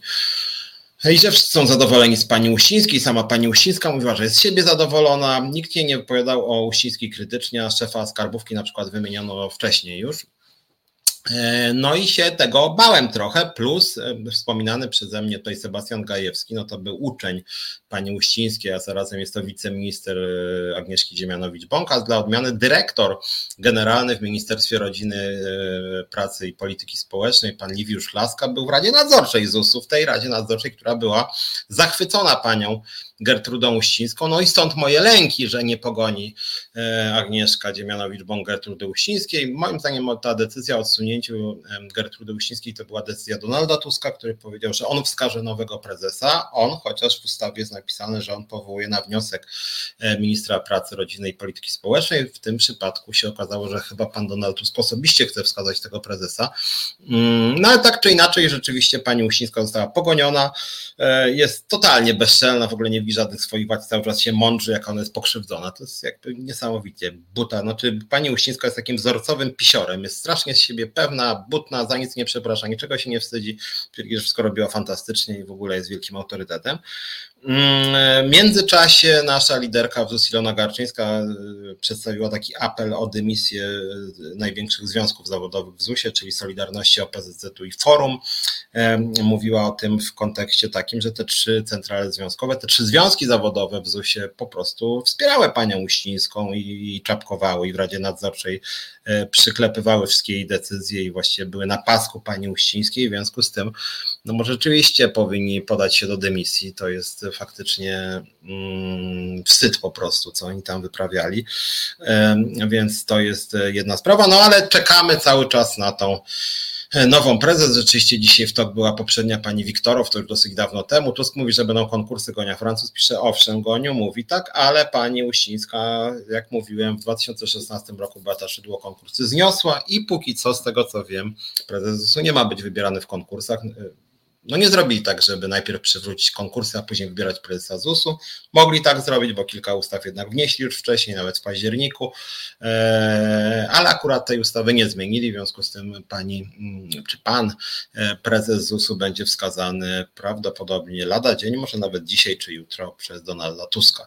Druga ważna sprawa, słuchajcie, o tym nie miałem okazji długo mówić, bo to było chyba w czwartek, Otóż liderka Związkowej Alternatywy w Krajowej Administracji Skarbowej, Agata Jagodzińska, czyli nasza liderka naszego największego związku w skarbówce, prawomocnie wygrała e, proces e, ze Solidarnością, z funkcjonującą w skarbówce Solidarnością, z panem Lachem niejakim, e, tak się nazywa pan. Mm, Solidarność pozwała Agatę Jagodzińską za jej wypowiedzi dotyczące Solidarności właśnie w skarbówce. Warto nadmienić w tym kontekście, że nasz związek w skarbówce niedawno minął Solidarność, teraz już już dosyć wyraźnie jest nas więcej w skarbówce niż Solidarności. Również w ZUS-ie minęliśmy Solidarność. E, w skarbówce jest nas 4700 e, osób z kawałkiem, w ZUS-ie zbliżamy się do 2000. To są nasze dwa największe związki i tu i tu już jest nas więcej niż Solidarności. Warto o tym pamiętać, więc Solidarność, mm, Solidarność ludzi ubywa, nam przybywa, to ich najwyraźniej stresuje. Mm, I co? Jak chodzi o ten proces, nie wiem czy pamiętacie, trochę wam o tym mówiłem, Agata Jagodzińska została pozwana przez panów od e, Piotra Dudy o, o coś, co oni nazwali naruszeniem dóbr osobistych, poniżenie w opinii publicznej, narażenie na utratę zaufania, pozwali, czy właśnie nie pozwali, oskarżyli, bo to w trybie karnym, do sądu karnego. Z artykułu 212 w swoim piśmie do sądu karnego przywoływali udostępniony przez Agatę Jagodzińską wpis z naszego oficjalnego profilu e, z profilu Związkowej Alternatywy, zresztą Agata Jagodzińska, podobnie jak Ilona Gaczyńska są w zarządzie Związkowej Alternatywy jako moje wiceprzewodniczące, no ale w każdym razie w tym wpisie nazwaliśmy Solidarność przybudówką władzy i za tą przybudówkę władzy między innymi Solidarność pozwała, oskarżyła karnie Agatę Jagodzińską. Inny zarzut dotyczył opinii Jagodzińskiej, że Solidarność w skarbówce, e, tu cytuję, mm, działa tylko w imię swoich interesów, a nie dobra okazji, że funkcyjni Solidarności zawsze myśleli i myślą tylko o sobie. No i za to właśnie państwo z Solidarności poszli do sądu karnego o te trzy głównie rzeczy, czyli Solidarność jest przy, przybudówką władzy, liderzy w Solidarności w Skarbówce działają tylko w imię swoich interesów, a nie dobra kasji, że funkcyjni Solidarności zawsze myśleli, myślą tylko o sobie. No i cóż tu można powiedzieć? No, widzicie, co robi Solidarność, więc oczywiście chodziło o przybudówkę pisowskiej władzy, tak? No, Solidarność od lat jest przybudówką pisowskiej władzy. Wielokrotnie w tym programie wskazywałem na no, dziesiątki przykładów dowodzących, że oni są przybudówką władzy. E, Brian, I nawet teraz, jak jest ta sprawa Wąsika i Kamińskiego, to tam są ludzie Solidarności. Solidarność zapraszała ludzi do tych protestów. Pojawia się logo Solidarności za zgodą władz Solidarności. Solidarność jawnie popiera PiS właściwie we wszystkim tak naprawdę, w polityce społecznej, gospodarczej, w kolesiostwie, w TVP, odnośnie Wąsika i Kamińskiego. Brali udział w miesięcznicach, brali udział w demonstracjach pisowskich, e, e, po prostu popierali właściwie wszystkie działania, e, wszystkie działania Prawa i Sprawiedliwości, no więc trudno ich uznać, że nie są przybudówką PiSu, no więc sąd karny bardzo szybko umorzył sprawę, zresztą jak chodzi też o to, że oni działają tylko w imię swoich interesów, to również no, śledzę, co się tam dzieje, oni naprawdę działają w imię tylko swoich interesów. To można tak uważać, no sorry, no to nie jest obraza majestatu, już na pewno nie do sądu karnego, no więc sąd umorzył sprawę, uznał, że słowa Agaty Jagodzińskiej były dozwoloną krytyką i i umorzył sprawę, więc możemy tylko się cieszyć i możemy mówić, że życzymy Solidarności, by zerwała tą pępowinę z pisem i, i żeby się Solidarność wzięła do roboty, zamiast nam wytaczać sprawy sądowe. Rozumiem, że ich boli to, że, że, że, że nas jest w skarbówce znacznie więcej niż ich, no ale cóż, no to jest wybór już ludzi. No, więc kolejna wygrana sprawa sądowa. Tutaj Tom Cruise pisze, że jest z Krusu, więc jeżeli pan na serio jest z Krusu, to serdecznie zapraszamy w nasze szeregi. W Krusie jeszcze związków mm, nie mamy, chcielibyśmy mieć, chętnie pomożemy pracownikom Krusu, chętnie będziemy reprezentować wasze interesy, więc serdecznie zapraszam. Mm, e, Reptyl, e, Reptyl Jan pisze, że nakraść można jabłek w, sądzie, w sadzie, PiS stworzył cały system złodziejski, PiS to zorganizowana grupa przestępcza, która wyprowadzała pieniądze z budżetu, zastraszała, inwigilowała, zmieniała ustrój ustawami. To prawda, o tym zresztą będziemy za chwilę mówić w drugiej części i będziemy mówić też troszkę o tych sprawach systemowych, chociaż chciałem dzisiaj z Wami trochę porozmawiać o sprawach związkowych, a nie tym, co wszyscy mówią, czyli właśnie o tym, o tych wszystkich sprawach personalnych, o tym rozkradaniu państwa przez PiS, no ale też o tym powiem, bo nawet za E, zajawiałem. E, Adalbert Cross z takimi tumanami najtrudniej prowadzić dialog, tylko jakim cudem takie persony są wybierane na takie stanowiska jak prezes No pełna zgoda, chociaż tu ci muszę powiedzieć Adalbercie, że pani Uścińska nie jest tumanem. Ona jest osobą, która sporo wie o policji społecznej, tylko jest potworną zamordystką. Jest totalnym antytalenciem, jak chodzi o mm, zarządzanie ludźmi po prostu. Taki to jest rzeczywiście straszne. Kogo bym widział na stanowisku prezesa ZUS-u, gonił, nie będę tego mówił, bo jeszcze spalę kandydata czy kandydatkę. Mam kilka osób, które bym chciał. Jeżeli taka osoba zostanie wybrana, no to to powiedzmy mrugnę okiem, znacząco, że ta osoba mi się podoba, no ale to różnie bywa, bo czasem jest tak, że ktoś, kto się wydaje być dobry, a później się okazuje niezbyt dobry, tak się kończy partyjniactwo w związku, że tracą ludzi, a no to Siedlecki pisze, no to znaczy, ja nie mam nic przeciwko temu, żeby związki miały związki z partiami, tylko z partiami można mieć związek wtedy, kiedy na przykład, nie wiem, forsuje się ustawę korzystną dla ludzi i dzięki temu, e, i dzięki temu na przykład, e, dzięki znajomości z jakąś partią się przeforsowuje postępowe ustawy korzystne dla pracowników. No Solidarność e, swoje kontakty z PiSem wykorzystała do tego, żeby na przykład przeforsować bubel prawny dotyczący, mm, dotyczący handlu w niedzielę, a już bieganie za Jarosławem Kaczyńskim w miesięcznicę, to ja nie wiem, co ma wspólnego z działalnością związkową.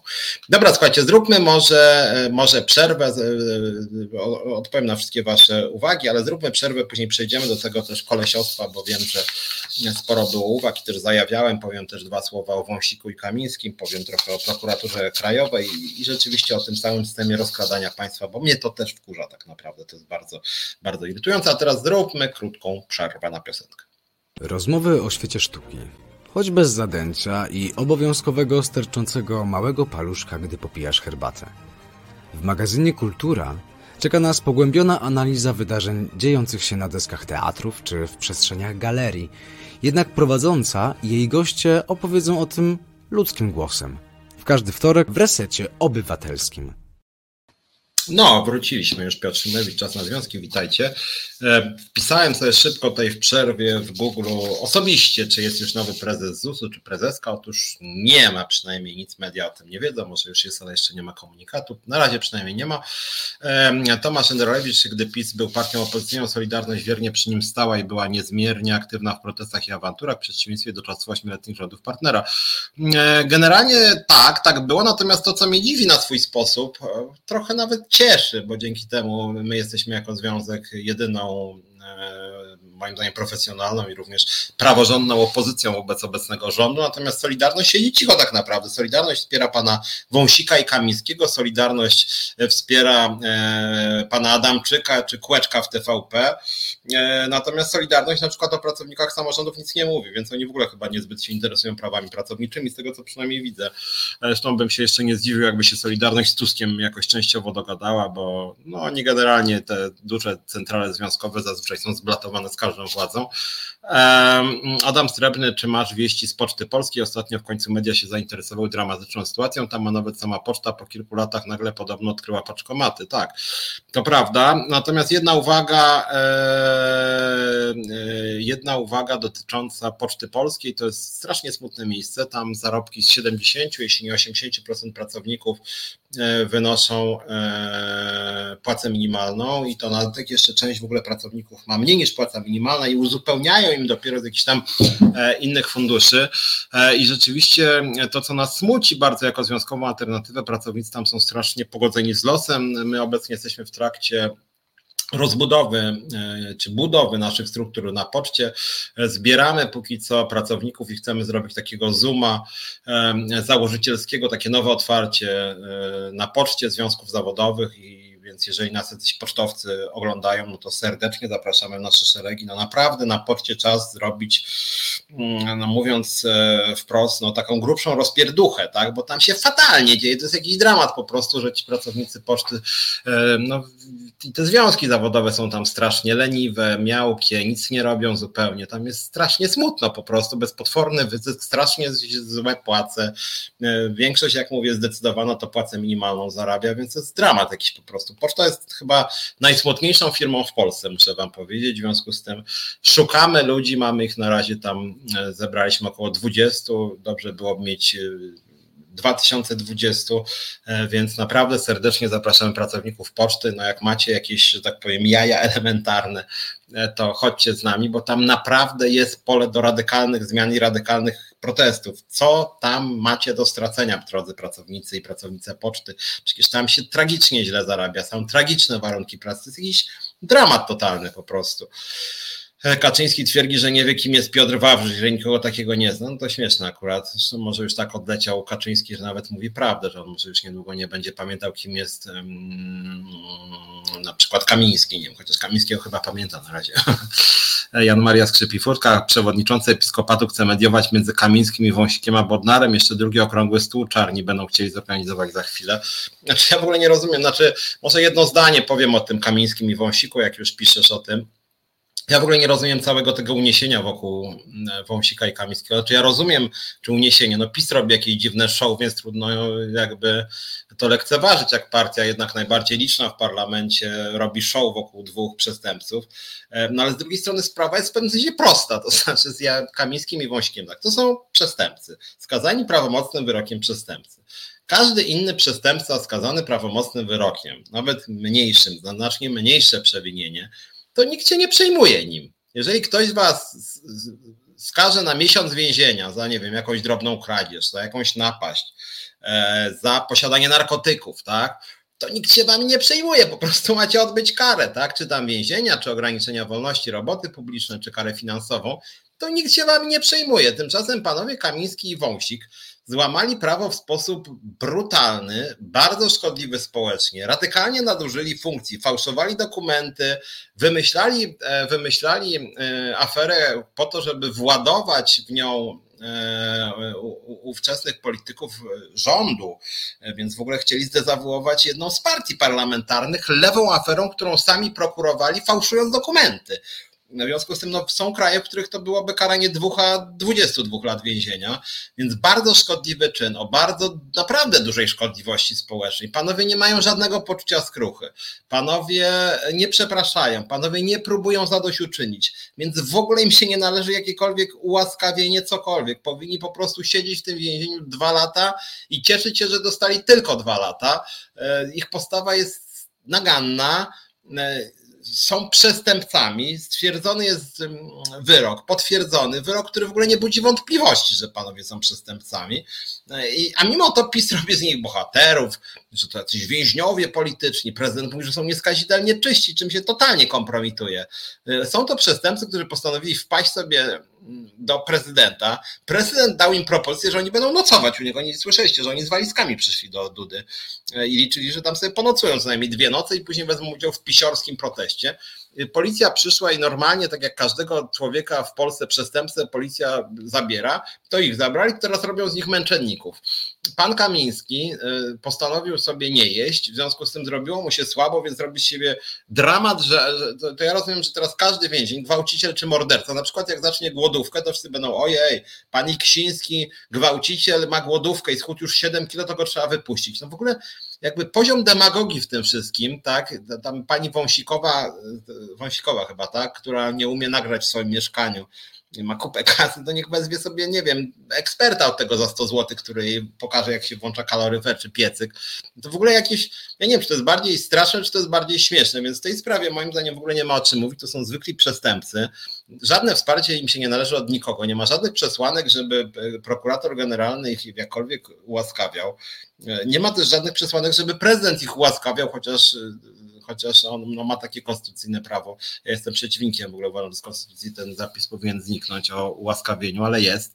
Więc jak prezydent chce, to może to zrobić, chociaż jest to mega naganne, bo to chodzi czysto o kolesiostwo polityczne. Nie ma żadnych przesłanek, żeby w ogóle ich ułaskawiać. E, prezydent sobie wmawia w ogóle, że on ma prawo do uniewinniania. To jest też niesamowite. Prezydent, który ma prawo anulować czyn. To ja właśnie o tym mówiłem chyba u Zimnika, że jak ktoś by mi babcię przejechał, ją zabił po prostu i prezydent by go ułaskawił, by mi wciskał kit, że tak naprawdę tego czynu zabicia babci nie było. Ja mówię, jak to nie było, jak babcia nie żyje i wiem, że to jest morderca. A prezydent, nie, nie, nie, nie, panu się coś pomyliło, to on nie jest mordercą, a wcale nie zabił babci. A ja mówię, no ale zabił i nie żyje ona, a on jest mordercą.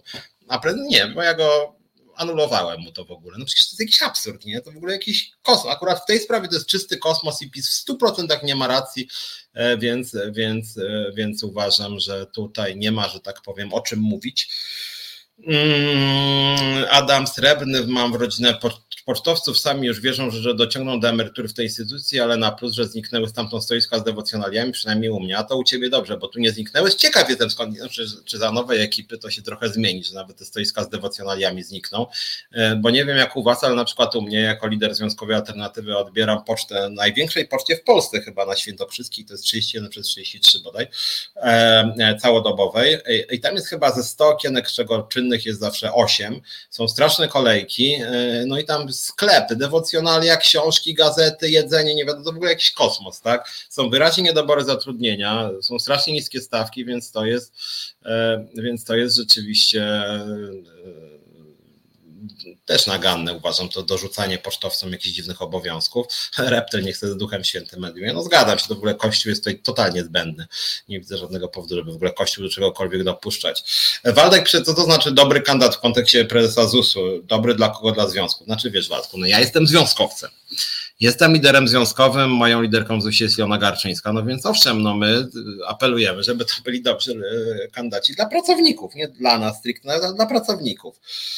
Co to znaczy dobry dla pracowników? To nie znaczy, że będzie jakimś, nie wiem, tubą związków zawodowych, że związkowa alternatywa wskaże po prostu swojego prezesa. No związki w Polsce nie powołują prezesów, chociaż elementy partycypacyjne są w różnych krajach, to są ciekawe modele, gdzie e, pracownicy współuczestniczą w podejmowaniu decyzji, no można tu długo na ten temat dyskutować.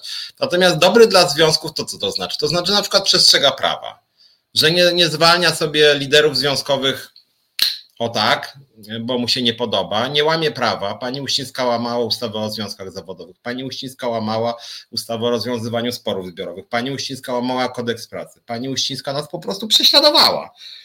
E, to, że ja mam proces cywilny, proces karny, Ilona Garczyńska proces cywilny, proces karny, no to jest jawne nękanie, to ma w ogóle swoje nazwy, to w Komisji Europejskiej się tutaj, to jest ten SLAP, tak, to SLAP, czyli nękanie procesami organizacji pozarządowych, podmiotów niewygodnych dla władzy, po to, żeby na przykład doprowadzić ich do bankructwa, żeby ich zastraszyć. To robiła pani Uścińska, więc, więc e, jakby ja nie mówię nawet o dobrym kandydacie, ja mówię o kandydacie, który nie będzie tak zły jak pani Uścińska, co jest naprawdę łatwe, tak, żeby po prostu był to kandydat, który nie łamie prawa wobec związków zawodowych, który dialog z nimi podejmuje, podejmuje z pracownikami, który szanuje pracowników, no to są to są e, frazesy, e, ale pani Uścińska była żywym zaprzeczeniem takiego praworządnego prezesa jakiejkolwiek firmy. To już nie chodzi tylko nawet prywatnej czy publicznej, po prostu była fatalną prezeską i jakby życzę pani Uścińskiej, żeby w, w Niesławie znikła w ogóle z życia publicznego. Ona w ogóle moim zdaniem powinna do więzienia trafić po prostu za to, co robiła. Obrzydliwa postać. Jedna z najobrzydliwszych postaci, którą spotkałem w swoim życiu. No może obok, obok pana Milczarskiego z lotu, yy, z PLLOT, obok, yy, obok pana Piotra Ostrowskiego, lidera OPZZ-u i pana Radzikowskiego, pana Guza, tam ci liderzy też obrzydliwe postacie, tak na marginesie trwa sprawa sprawa pracownicy e, OPZZ-u byłej mm, Agnieszki Skruczaj, która wygrała już z OPZZ-em w pierwszej instancji proces o to, że chciała mieć stosunek pracy, umowę o pracę, a oni narzucali śmieciówkę, jak mówiła, że chciałaby mieć etat, to, e, bo na przykład e, chce mieć dziecko, to oni wyśmiewali ją, że tym bardziej tego etatu nie dostanie, tak? To są związki zawodowe OPZZ-owskie, właśnie tak OPZZ działa, a później ją po prostu mobbingowali radośnie przez lata, także karetka do niej przyjechała między innymi, zresztą mnie też brutalnie mobbingowali kiedyś, jak wiecie, o tym e, mówiłem. No ale to jakby tak tylko e, mówię, mówię, mówię trochę pobocznie, że są takie osoby na rynku pracy, które po prostu są no nie chcę używać jakichś metafizycznych kategorii złe, e, że bezinteresownie krzywdzą ludzi, ale wracając do pani Uścińskiej, Uścińska naprawdę,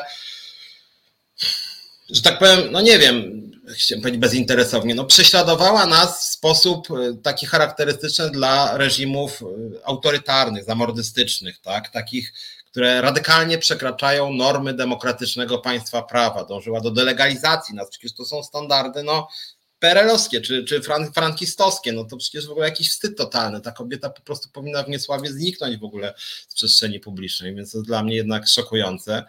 Eee, który z kandydat prezes ZUS-u był twoim zdaniem dobrym prezesem, ja takiego nie pamiętam. Znaczy wiesz, no ja się też aż tak w ZUS-ie na dobrą sprawę ja działam od tych trzech lat i ona mi bardzo dużo opowiedziała o tym, co się dzieje w ZUS-ie. Dzięki temu lepiej ZUS poznałem. Wcześniej go znałem od strony bardziej instytucji, interesowałem się systemem emerytalnym, więc e, trudno mi dokładnie powiedzieć, czy tam byli dobrzy prezesi, lepsi czy gorsi, ale przypuszczam z tego, co się orientowałem, to tak złego prezesa jak pani Musińska nie było, ponieważ to była rzeczywiście straszliwa zamordystka, e, bardzo antypracownicza, antyzwiązkowa, pogardzająca pracownikami, no i nawet jeżeli nie było bardzo dobrze, to przynajmniej nie było aż tak źle jak za pani Uściński. E, Poczta Polska to symbol niedbalstwa, nierówstwa Home No, znaczy nie wiem, czy niedbalstwa, no, znaczy wiesz, jeżeli pracownicy dostają płacę minimalną co najwyżej, że tak powiem, w porywach się im uzupełnia do płacy minimalnej, jeżeli są radykalne niedobory zatrudnienia, mm, jeżeli pan Sasin przeznacza na wybory, których nie było 70 milionów, mm, no to tak działa to jak nie inaczej. Jeżeli, jeżeli pan Czarnek musi wciskać na pocztę swój hit kit, y, jeżeli się trzeba tam sprzedać jedzenie, picie, i dewocjonalia, e, jakieś dziwne książeczki, no to cóż, no to działa to tak jak działa. No nie przyciąga nowych pracowników, jest niekonkurencyjne, źle funkcjonuje. No niestety, no tak to, tak to wygląda. Tak kolejne władze, to nie tylko akurat PiS doprowadziły pocztę do tego. Rzeczywiście poczta raczej nie upadnie, ponieważ jest spółką Skarbu Państwa strategiczną, to trochę tak jak TVP. TVP też nie upadnie, bo wiadomo, że zawsze politycy będą dopłacać, bo to jest spółka tak zwana narodowa narodowy przekaźnik informacji poczta, w związku z tym no nie, nie, nie, nie, nie upadnie, no więc y, niewątpliwie, natomiast funkcjonuje naprawdę bardzo, bardzo źle. E, zajęcie się minimalnym wynagrodzeniem w samorządach nic nie da, wszyscy pracownicy będą pracować za minimalną płacę, Beata Mikołajczyk pisze. Beato, ale właśnie o to chodzi, więc tylko powiem.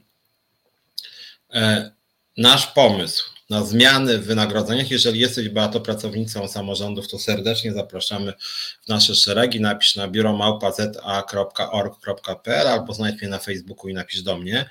Mm, my szukamy rozwiązań, y, które znacznie podporabiają y, sytuację pracowników samorządów, więc my mamy pomysł, żeby minimalne wynagrodzenie w samorządzie, minimalne wynagrodzenie w samorządzie wynosiło na przykład, to jeszcze się zastanawiamy, na przykład minimalna płaca krajowa plus 30%, czyli 4242 plus 30%, czyli plus 30% 4242 to jest mniej więcej tam 1250 zł, 1300, czyli płaca minimalna w samorządach by wynosiła przy przyjęciu tego rozwiązania 5500. 5500 więc na przykład, jeżeli byśmy podnieśli dzisiaj w samorządach wynagrodzenie o 30% i wpisali w to budżet, no to najgorzej zarabia, czyli biorąc pod uwagę to, że od 1 stycznia wszyscy już muszą mieć płacę minimalną. Więc my nie chcemy, żeby to było E, ubiegłoroczne 3000 e, tam 600 e, z groszami plus 30%, tak, żeby mieli dokładnie płacę minimalną, tylko my chcemy, żeby to było 4242 plus 30%. tak? I gdyby wtedy większość pracowników samorządów, nawet większość pracowników samorządów zarabiało te te 5500 brutto, to byłoby dla zdecydowanej większości pracowników znacznie więcej niż dzisiaj, bo dzisiaj większości się proponuje 4242, rozumiesz? Więc nam chodzi o, jeżeli masz jakiś pomysł na inny algorytm, jeżeli chciałabyś to jakoś zmienić, to mówię, napisz do mnie, napisz do nas, my jesteśmy otwarci, jesteśmy na etapie kształtowania pomysłu, ale ogólnie nasz kierunek e, no jest taki, tak? Czyli właśnie 30% ponad płacę minimalną, żeby to była płaca minimalna w samorządach, tak? Są dla budżetówki pomysł mieliśmy i mamy trochę podobny. E, więc o tym warto pamiętać. Piotr Strychalski, dobry dla związków, dobry dla pracowników nominalnie, a koncyliacja szefa i związków to mniej konfliktów, lepsza ekonomika firmy. No też tak uważam, Piotr ma rację, to znaczy e, w ZUS-ie akurat jest taka smutna sytuacja, zresztą na poczcie podobnie, że niestety część związków, szczególnie tych największych, jest mm, zblatowane z zarządem, przez co są skorumpowane.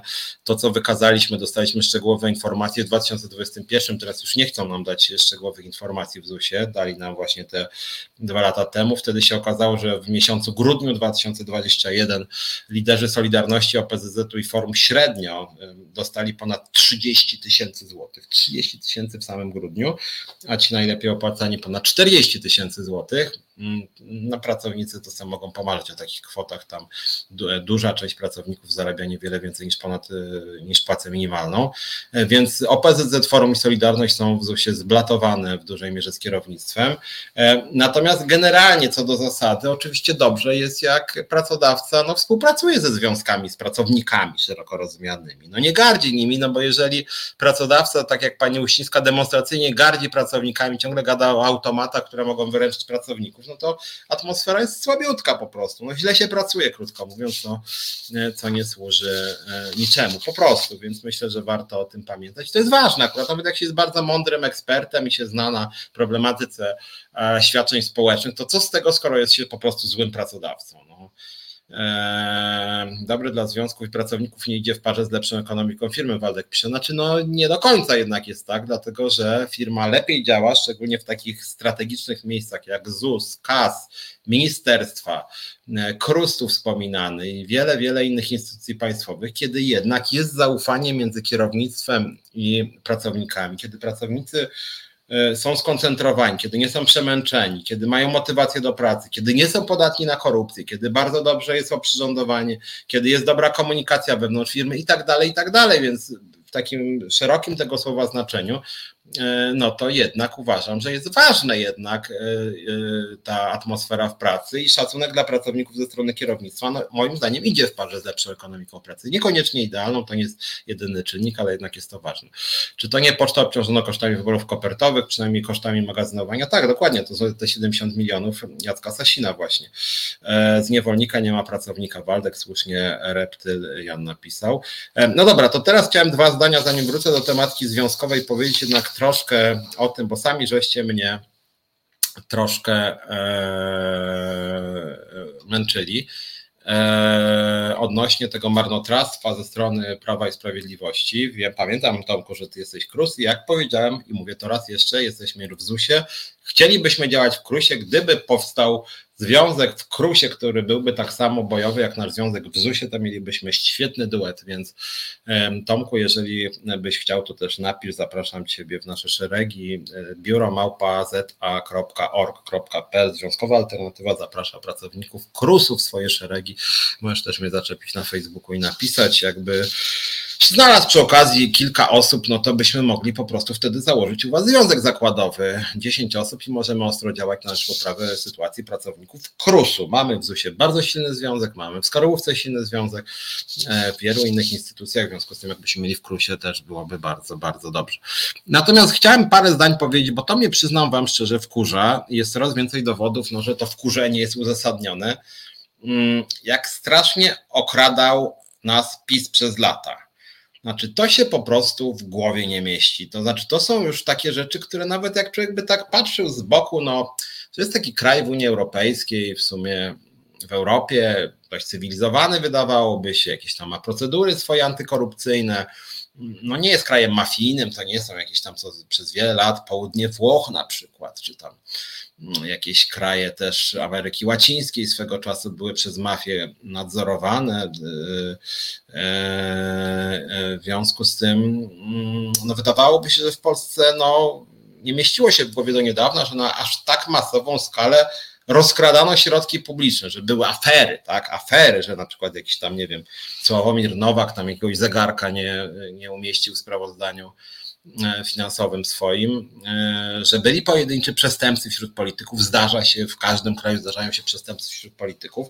no natomiast się okazuje teraz coraz bardziej, że zarządów PiSu mieliśmy do czynienia naprawdę z przestępczym państwem, to znaczy poziom takiej łapczywości, takiej, no takiego nieograniczonego rozkradania państwa osiągnął jakiś zupełnie absurdalny poziom. To znaczy, to się aż w głowie nie mieści, jak oni straszliwie nas okradali jako społeczeństwo. To znaczy, to, co się działo na przykład w TVP, że pan Adamczyk półtora miliona, osiem miesięcy ten człowiek, ten obrzydliwy, wstrętny propagandista, który jeszcze bokser damski, po prostu półtora miliona, że oni sobie po prostu nawzajem wypisywali czeki na dowolne kwoty z kosmosu, totalnie bezwstydnie, że jakiś człowiek bez matury, który był szefem młodzieżówki suwerennej Polski, 3 miliony zarobił w 3 lata?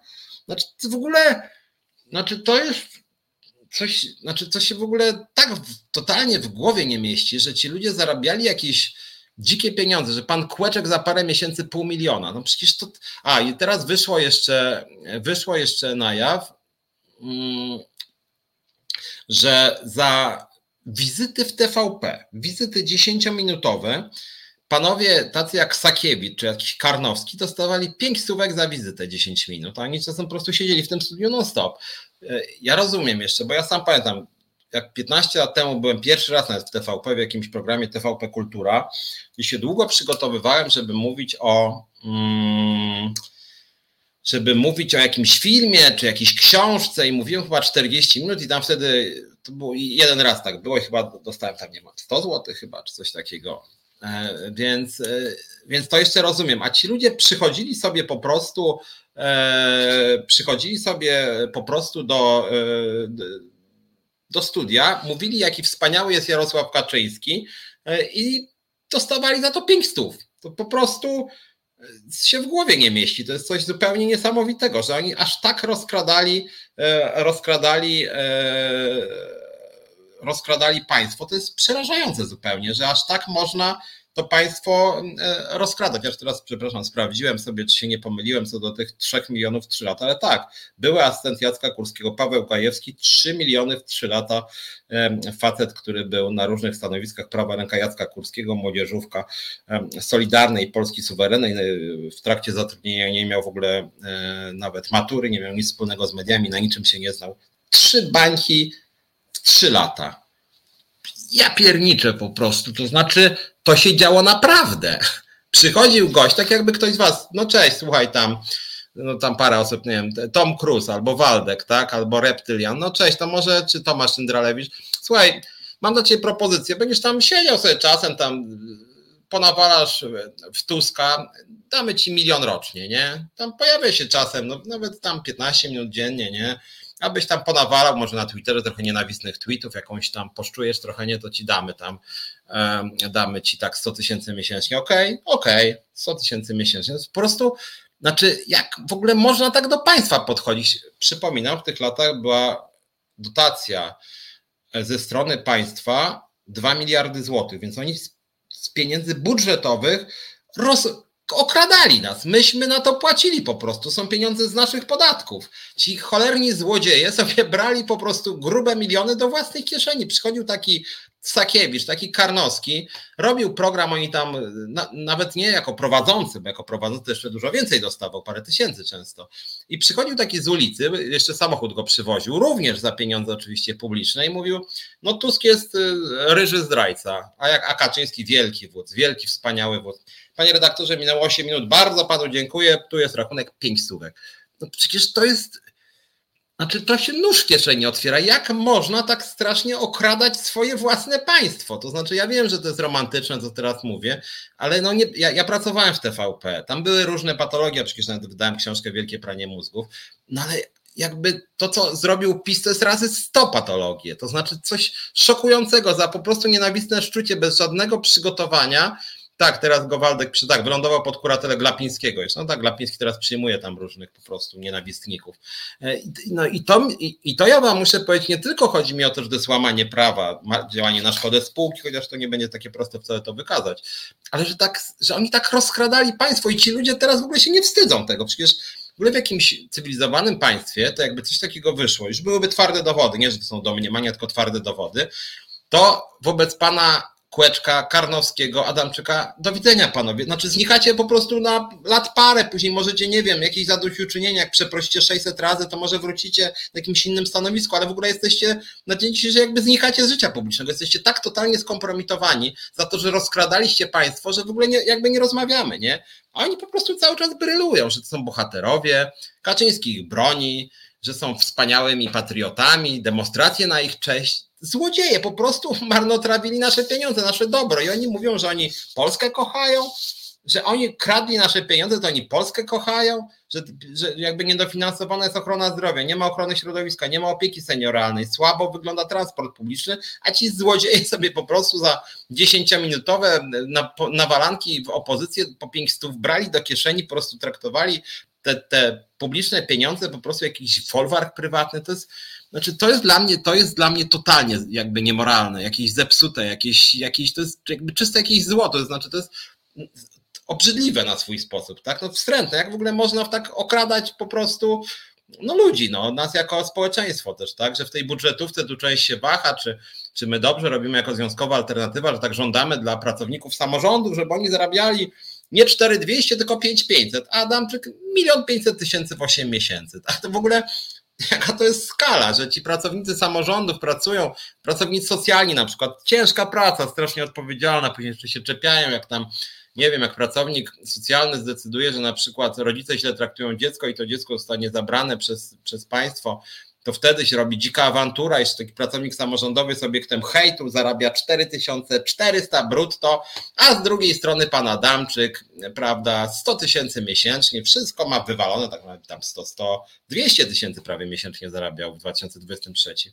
I to w ogóle jakby szokujące to jest, nie? Że no, odpowiedzialni ludzie, którzy naprawdę ciężko pracują, którzy często też obrywają, jak na przykład nasi związkowcy w ZUS-ie, czy na przykład pracownicy cywilni policji, wszyscy prawie płacę minimalną, czy poczty, płacę minimalną, a takie świnie po prostu, jak Kłeczek czy Adamczyk, nie dość, że rozkradali latami państwo, to jeszcze oni teraz przedstawiają się jako jacyś, nie wiem, bohaterowie, tak? To jest Niesamowite. Druga sprawa, jak chodzi o to rozkradanie państwa, bo o tym TVP mówię też, bo ja tam sam pracowałem, żeby nie było jak już przy TVP, jak na razie, mówiłem Wam, nie podoba mi się to, że w TVP nie ma żadnych konkursów, wszystkich się załatwia przez telefon. Mm, mm, e, pisałem również i do prezesa telewizji, że chętnie bym przedstawił swoje propozycje. Jedną z tych propozycji jest to, żeby wprowadzić konkursy, rekrutację, natomiast na razie nie ma ani na stanowiska kierownicze, ani na żadne inne nie ma nie tylko konkursów, ale nawet rekrutacji nie ma. I to jest, no, to jest przykre, muszę powiedzieć uczciwie. E, ciekaw jestem też, jakie są wynagrodzenia w TVP. Też na razie nie podają, chociaż wydaje mi się, że jednak są dużo niższe niż za, za PiSu. No nie ma takiego rozkradania, jakie było zarządów PiSu, no ale jednak transparentności na razie wygląda to tak sobie. Natomiast wracając do tego, co się działo w ostatnich latach zarządów PiSu, co cholery można dostać, to jest e, raport e, ostatnio odnośnie szczegółowe dane też Najwyższej Izby Kontroli odnośnie informacje też Ministerstwa Sprawiedliwości odnośnie wydatków na Fundusz Sprawiedliwości. I to znowu się nóż w kieszeni otwiera. Znaczy to, co Ziobro wyprawiał z tym Funduszem Sprawiedliwości, to, to po prostu, znaczy jak pierwszy raz jakiekolwiek informacje wyszły na ten temat, to chyba było w 2021 chyba, to moim zdaniem Ziobro powinien tego samego dnia stracić pracę w ministerstwie i totalnie zniknąć z życia publicznego, ale to totalnie. Znaczy, bo to był raport Najwyższej Izby Kontroli, może pamiętacie, więc jakby nikt nie kwestionował tego, co tam było w tym raporcie. bo to były przelewy, konkretne projekty, to dowodziło, że pan Ziobro okradł polskie państwo na ponad 250 milionów złotych. Okradł. Rozdał swoim kolegom i koleżankom. I w demokratycznym państwie prawa, jak minister kradnie 250 milionów złotych, no i to widać, znaczy to nie jest tak, że no musimy sprawdzić, czy, czy, czy to zrobił, tylko jakby wszyscy widzą i minister w ogóle temu nie przeczy, tak? Jakby, no to jakby, no nie wiem, jakby wszyscy widzieli, że ktoś zgwałcił, jeden zgwałcił człowiek drugiego, jest gwałt, nagranie, wszyscy to widzą, całe społeczeństwo, no, no gwałt, nie? No I jakby tu wszyscy widzieli, że pan Ziobro ukradł 280 milionów złotych, raportniku, wnioski do prokuratury, którą zarządzał pan Ziobro. Nikt temu nie zaprzeczał, pan Ziobro nie zaprzeczał temu, że ukradł te 280 milionów, tylko uważał, że, że jemu wolno było ukraść po prostu. No w normalnym państwie to jest koniec pana Ziobry w polityce, to są zarzuty prokuratorskie i niezależnie od wszystkiego to było tak obrzydliwe, że on powinien zniknąć momentalnie. Za to, że w ramach Funduszu Sprawiedliwości, który służył temu, żeby ofiary przestępstw, gwałtów, molestowania, kradzieży, krzywdy, nie wiem, rodziny e, osób zamordowanych, nie wiem, dzieci, którym zamordowano rodziców. Te pieniądze służyły, żeby pomagać w takich sytuacjach. A tymczasem pan Ziobro rozdawał pieniądze z tego funduszu swoim kolegom i koleżankom. No przecież to jest kryminał i to jest tak totalnie nieetyczne, jest to tak obrzydliwe, że osoby, które ten proceder zorganizowały, no powinny po prostu beknąć, to znaczy powinny zniknąć, po prostu mieć, powinny też mieć 0% poparcia, 0% poparcia i wszyscy od lewa do skrajnego prawa powinni się od tych ludzi odwrócić. Od, od, od, no, znaczy nawet skrajna prawica, koledzy Ziobry powinny się od niego odwrócić. A tu tymczasem nic się nie stało. Pan został w rządzie, pan sobie dalej działał, nikt się w ogóle tym nie zajął, premier zareagował i tak jakby wszyscy tak trochę przywykli. I teraz jest kolejna odsłona, bo to już było wiadomo dwa lata temu, tylko teraz są nowe szczegóły właśnie tych wydatków na te fundusze ziobrowate. I słuchajcie, na pierwszym miejscu, jak chodzi o wydatki, to jest Fundacja Komitetu Obchodów Narodowego Dnia Życia. Fundacja Komitetów Narodowego Dnia Życia. Szefem tego jest pan Jan Jacek Marek Sapa, współorganizator obchodów Narodowego Dnia Życia, związany z inicjatywą obywatelską Stop Aborcji. E, I ten komitet dostał 24 miliony złotych. Jednorazowy przelew. I co ciekawe i charakterystyczne dla tego wszystkiego, w 2018 dostał 24 miliony, a niedawno, słuchajcie, wkreślił się z rejestru stowarzyszeń, przestał istnieć. I w ogóle prawidłowość, brały kasę, ci złodzieje brali kasę i znikali, rozwiązywali się. Jakby powstawali tylko po to, żeby wziąć kasę. Nie wiadomo na co. Nikt ich nie nadzorował, nikt nie sprawdził, tylko brali kasę. Drugie miejsce, fundacja wam znana części Lux Veritatis, czyli pan Rydzyk. 14,3 miliona złotych. Mm, poszły między innymi, słuchajcie, na wyprodukowanie, wyemitowanie na antenie telewizji Trwam audycji telewizyjnych w ramach niezwykle cenionego cyklu Rozmowy niedokończone. Rozmowy niedokończone u pana Ryzyka to były zwykłe publicystyczne rozmowy, gdzie zapraszano przedstawicieli rządu, którzy zachwycali się rządem i krytykowali pana Tuska i modlili się ewentualnie z prowadzącym. 14 milionów złotych. I tak człowiek sobie myśli, kurczę, 14 milionów złotych. My jako związkowa alternatywa finansowani jesteśmy wyłącznie ze składek członkowskich, wyłącznie ze składek członkowskich. Obecnie miesięcznie ludzie nam wpłacają rzędu 20-25 tysięcy, 25 tysięcy. Mm, I te 25 tysięcy nam służy na pensję, na siedzibę, na pomoc prawną. Staramy się jak możemy, państwo nam nie daje nic. Nic nam nie daje. W tym roku nic, w zeszłym roku nic, nic, zero. Ryzyk 14 milionów, między innymi, to jest właśnie kluczowy projekt, rozmowy niedokończone, czyli formuła mniej więcej taka jak u mnie, że rozmawia sobie, tak jak ja z Iloną Garczyńską, tak jak ja bym dostał na program e, mój z Iloną Garczyńską, na przykład jakbyśmy mieli regularnie, byśmy 5 milionów dostali. To jest mniej więcej ten odpowiednik. I po prostu Fundusz Sprawiedliwości dla ofiar przestępstw ryzyk rozmawia sobie z Ziobrą albo z Mateckim. No przecież to, znaczy to jest tak obrzydliwe. znaczy warto, ja to o tym mówię, pewnie część z Was o tym wie i czytało te materiały, ale to warto sobie uświadomić, że Wy zarabiacie w pracy, no różni tutaj widzowie są, niektórzy dobrze, nie gorzej. Wy zarabiacie 4,5 brutto, 6 brutto. Niektórzy z Was może co najlepiej zarabiają tutaj, nie wiem, 10, 15, może. Zdarzają się tacy, chociaż to już zdecydowana mniejszość brutto. A po prostu ryzyk 14 milionów, w tym między innymi na pogaduszki między ryzykiem jakimś tam innym księdzem, a gośćmi z suwerennej Polski czy z PiSu. No, znaczy totalna kradzież. Kolejna sprawa. Fundacja Altum, która właściwie nie wiadomo czym i kim jest, ale dostała 12 milionów w 2019, znikła sobie w 2023. E, jest zarejestrowana e, pod jednym adresem z kilkunastoma innymi firmami. E, ma wirtualne biuro pod tym adresem. Mm, I tam między innymi Mucha wtedy posłanka pytała w ramach informacji, ale generalnie rzecz biorąc nie dostała precyzyjnych informacji. Często zmiany na pozycji prezesów. Pierwszym był pan Pietrzyk, działacz PiSu w regionie. I teraz wykreślone jest w ogóle, nie wiadomo właściwie czym on się zajmuje. Podobnie Stowarzyszenie Juliusza Lea otrzymało 6 milionów, pojawiło się i znikło to samo w ciągu dwóch lat. Później e, e, Stowarzyszenie Fidei Defensor 9 milionów, które postanowiło walczyć, słuchajcie, z chrystianofobią w Polsce. To jest ofiary przestępstw. Oni walczą z wrogami Kościoła katolickiego i dostali na to 9 baniek.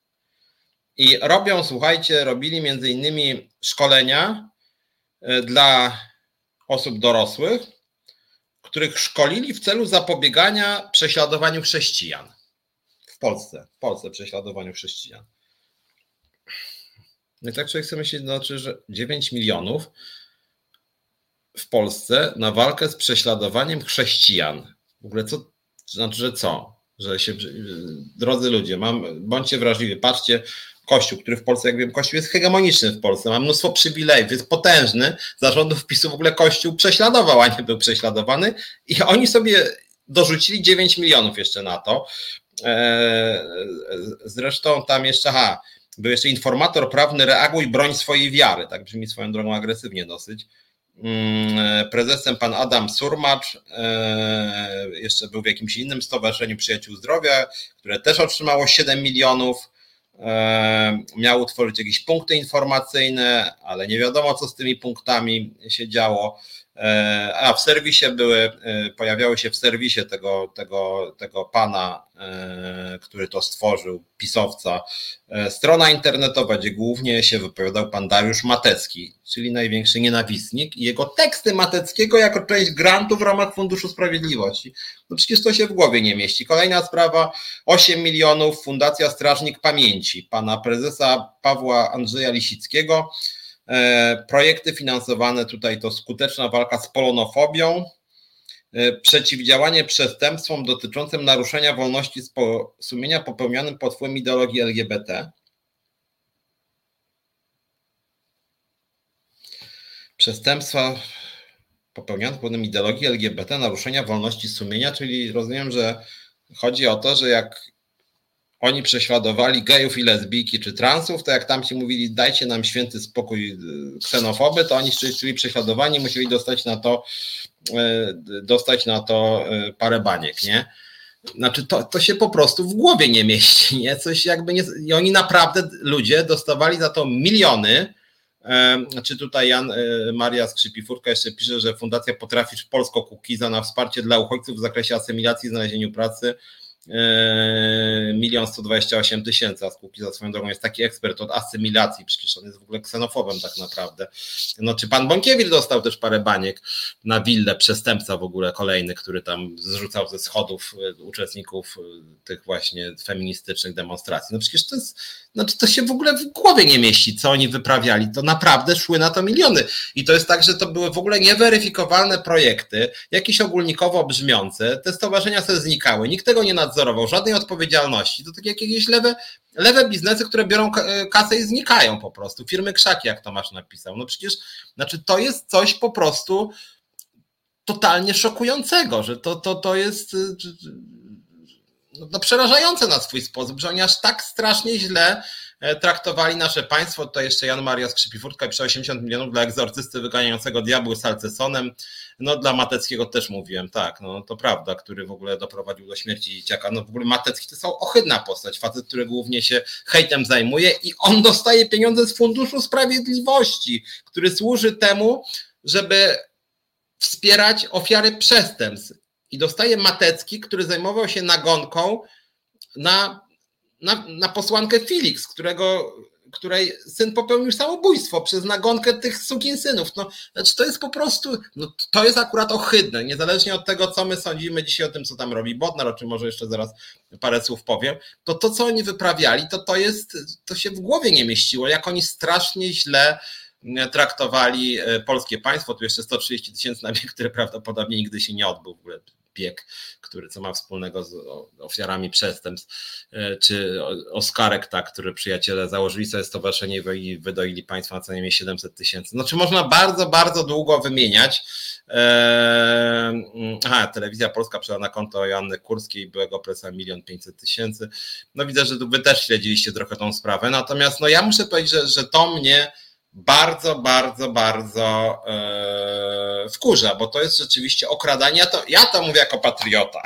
Nigdy nie mówię sobie per patriota, a oni mówią, że oni są patriotami po prostu bezczelnie rozkradając państwo, oni mówią o sobie perpatrioci. Znaczy to jest po prostu jakiś totalny śmiech na sali, jakiś, jakiś w ogóle totalna bezczelność, takie no, no, no, no, no, no, no kpiny po prostu, tak? Więc to muszę wam powiedzieć, mnie bardzo bulwersowało. Jeszcze, jeszcze tutaj była jedna sprawa, mianowicie warto też o tym pamiętać, kontrola Najwyższej Izby Kontroli spółek Skarbu Państwa i znowuż to samo, tylko to są spółki Skarbu Państwa, którym niestety polskie państwo od lat daje pewną swobodę działania, tylko tutaj PiS tą swobodę wykorzystał dla ruchów stricte partyniackich, że spółki Skarbu Państwa, no to tak na marginesie począwszy od TVP, która też jest spółką Skarbu Państwa, po prostu rozdawały bezczelnie pieniądze znowuż tym pisowskim nominatom. I to się znowuż w głowie mnie mieści, że te wszystkie KGHM, że te wszystkie Orleny, że te wszystkie e, państwowe spółki Skarbu Państwa, rozdawały setki milionów fundacjom pisowskim, kościołowi,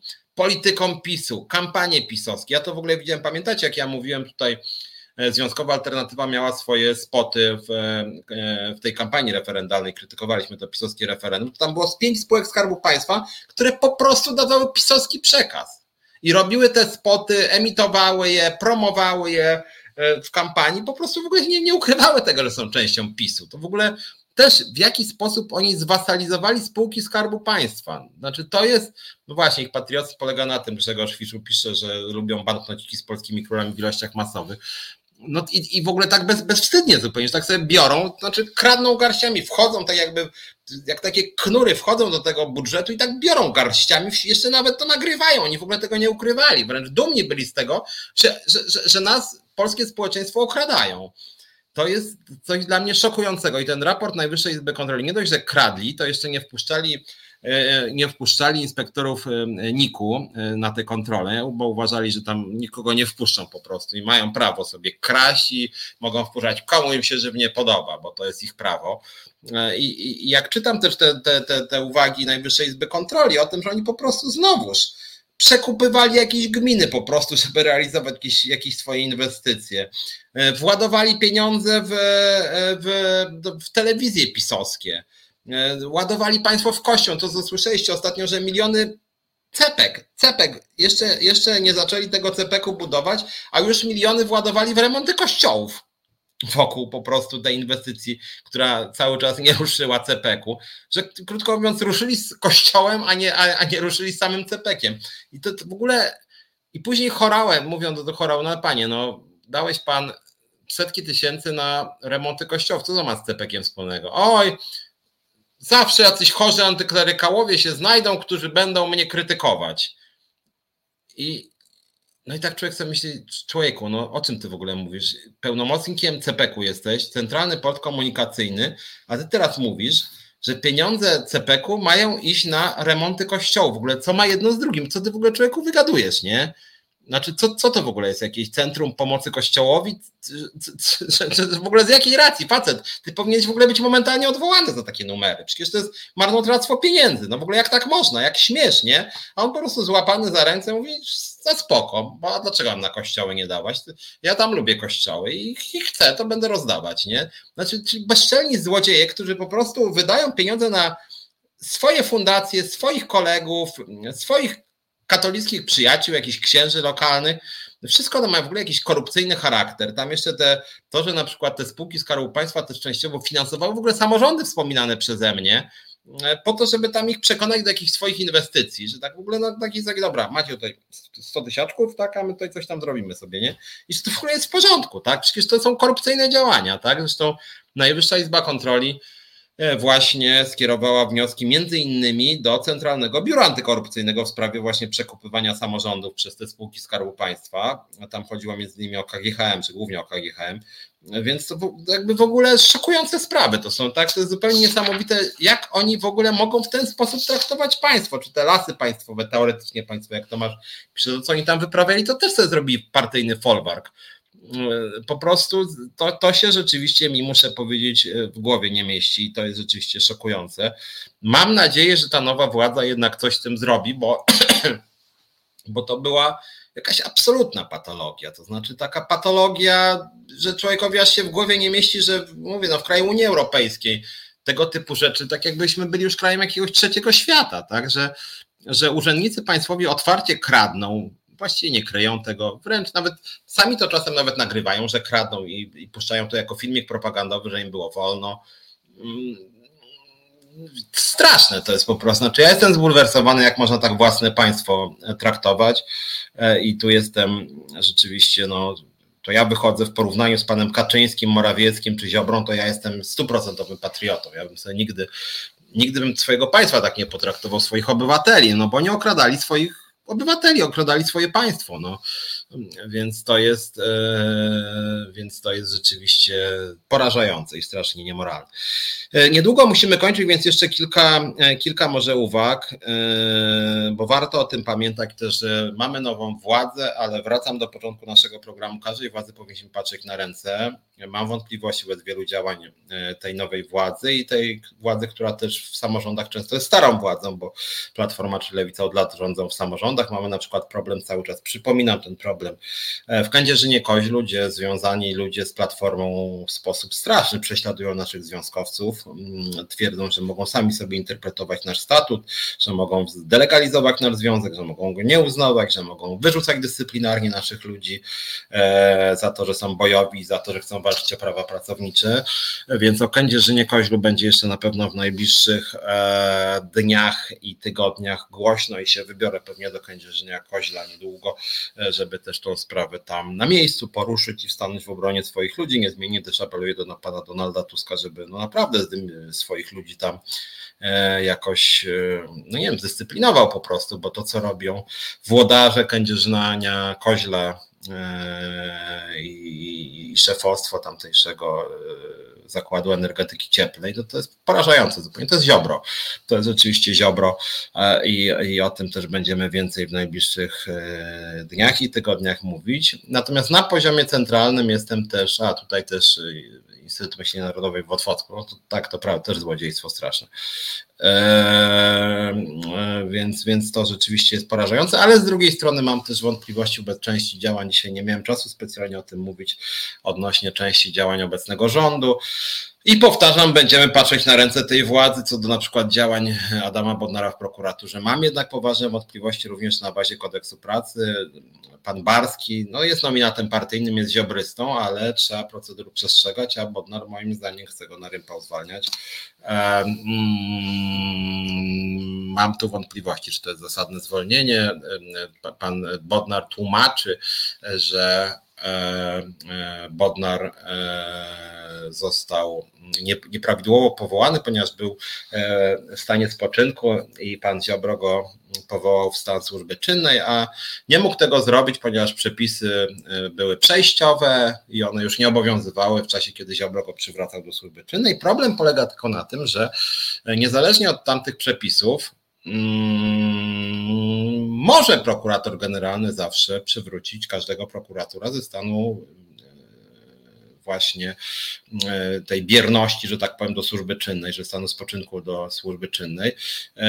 Więc ja tu nie widzę przeciwwskazań, szczerze powiedziawszy. No tak samo jakbyście pracowali w jakimkolwiek innym miejscu, zwyjąwszy może takie sprawy, jak tam, nie wiem, jak trzeba na przykład, nie wiem, zaktualizować prawo jazdy, czy, czy jakieś zawody wymagające przystosowania do zawodów w prokuraturze, nie ma tych przeciwwskazań, żeby prokurator ze stanu spoczynku przechodził do służby czynnej, tym bardziej, że pan Barski nie jest w wieku mm, emerytalnym. No tu Jan Maria Skrzypi-Furtka pisze, że niech Barski idzie do sądu. Znaczy wiesz, to takie proste też nie jest, bo, e, no bo to jest tak, że, że, że w ogóle jak się ktoś nie podoba, to go wyrzucimy z pracy. No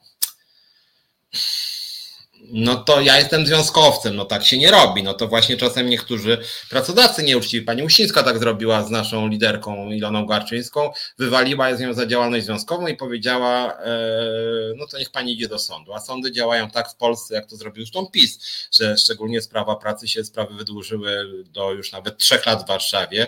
No i co, no to, no to za trzy lata to może wrócić do pracy. No no mam tu wątpliwości. No powinniśmy praworządności przestrzegać, powinniśmy to robić prawidłowo. Ja już mówiłem w innym programie o tym, że e, jeżeli pan Barski by, e, e, by nie realizował poleceń pana Adama Bodnara, Adam Bodnar jest jego pracodawcą, jest jego zwierzchnikiem, to Bodnar mógłby wykorzystać wobec niego, mógłby uruchomić różnego rodzaju konsekwencje dyscyplinarne, służbowe, mógłby go zdegradować, odsunąć, zawiesić, mógłby uznać jego działanie za szkodliwe dla śledztw na przykład, jakby mu zlecił śledztwa dotyczące na przykład e, różnych nominatów suwerennej Polski czy PiSu, jakby pan Barski szkodził sprawie, no to wtedy można by wręcz postępowanie zrobić przeciwko niemu odnośnie popełnienia przestępstwa, po prostu. Więc myślę, że to byłoby skuteczniejsze i bardziej bardziej przekonujące niż po prostu odwoływanie e, dekretem. Tak samo jak chodzi o konkursy, mówiłem o pani mm, o prezes ZUS-u, że chyba jednak konkursu nie będzie, że w TVP nie ma konkursów, że na stanowiskach wiceministerialnych jest dużo ludzi niezbyt e, kompetentnych i strasznie dużo tych wiceministrów, tyle co zarządów Morawieckiego, więc żeby to nie było tak, że ja krytykuję PiS, a nie widzę tutaj wad nowej władzy. Ja jako lider Związkowej Alternatywy będę zawsze krytyczny bez każdej władzy. Naszą rolą nie jest czapkowanie jakiejkolwiek władzy, naszą rolą jest to, żeby walczyć o poprawę warunków pracy w Polsce, żeby stworzyć lepszą politykę społeczno-gospodarczą. O to będziemy zabiegać, a ten obecny rząd to nie jest nasz rząd, że tak powiem. On na razie nie wychodzi naprzeciwko naszym oczekiwaniom. Zresztą ja pisałem na przykład w sprawie ZUS-u e, ponad 15 razy e, już rok temu i wtedy niestety żaden sposób i posłanek nie reagował. E, nikt nam nie chciał pomóc. W związku z tym jestem również ostrożny wobec. Obecnej ekipy rządzącej, no właśnie, prokurator generalny może przejąć każde śledztwo. W związku z tym, jeżeli, jak mówię, prokurator krajowy, pan Barski byłby nieposłuszny, działałby na szkodę, to wtedy po prostu wszystkie śledztwa by prokurator generalny mógł od niego po prostu przejąć, powołując się na to, że pan prokurator krajowy działa na szkodę kraju, na szkodę śledztw, nie wykonuje poleceń i wtedy mógłby uruchomić postępowania wobec niego dyscyplinarne i wręcz go karać, czy wręcz uruchomić jakąś sprawę karną wobec niego. No dobra, słuchajcie, musimy kończyć. Pamiętajcie o tym, że jest godzina godzina 20.55, mamy nową godzinę programu, zaczynamy o 19.00, kończymy tuż przed 21.00, tak samo też będzie za tydzień, zgodziłem się na ten termin, dla mnie on jest zresztą troszkę wygodniejszy, bo e, środy pracuję, w czwartki też pracuję, w związku z tym mm, tak czy inaczej jak jestem w związkowej alternatywie, to jak wrócę do domu, to mam trochę czasu na odpoczynek i później mam program, a w czwartek i tak idę do pracy, więc to nie jest tak jak z piątkiem, że w sobota jest wolna, tak? Więc fajnie byłoby mieć piątek wieczorem dla siebie, dlatego z Krzeniakiem przesunęliśmy między innymi na wcześniejszą godzinę. Natomiast środa o 19 mi akurat pasuje. Mam nadzieję, że Wam też ta godzina nowa się spodoba. A póki co trzymajcie się, wszystkiego dobrego, dobrej nocy i bądźcie krytyczni i wobec tej poprzedniej władzy, i bądźcie jednak krytyczni, czy przynajmniej patrzcie na ręce tej nowej władzy, bo jak nie będziecie patrzeć na ręce tej nowej władzy, to ona się może szybko zdegenerować. Tak to jest władzą. Jak się nie patrzy na ręce, się to generuje, degeneruje, więc jak ktoś nawet dobrze życzy nowemu rządowi, to powinien patrzeć mu na ręce i go krytykować, kiedy działa źle po prostu, nieuczciwie. Trzymajcie się, wszystkiego dobrego, dobrej nocy, a widzimy się i słyszymy w piątek o godzinie 17, a za tydzień e, w środę o godzinie 19. Na razie.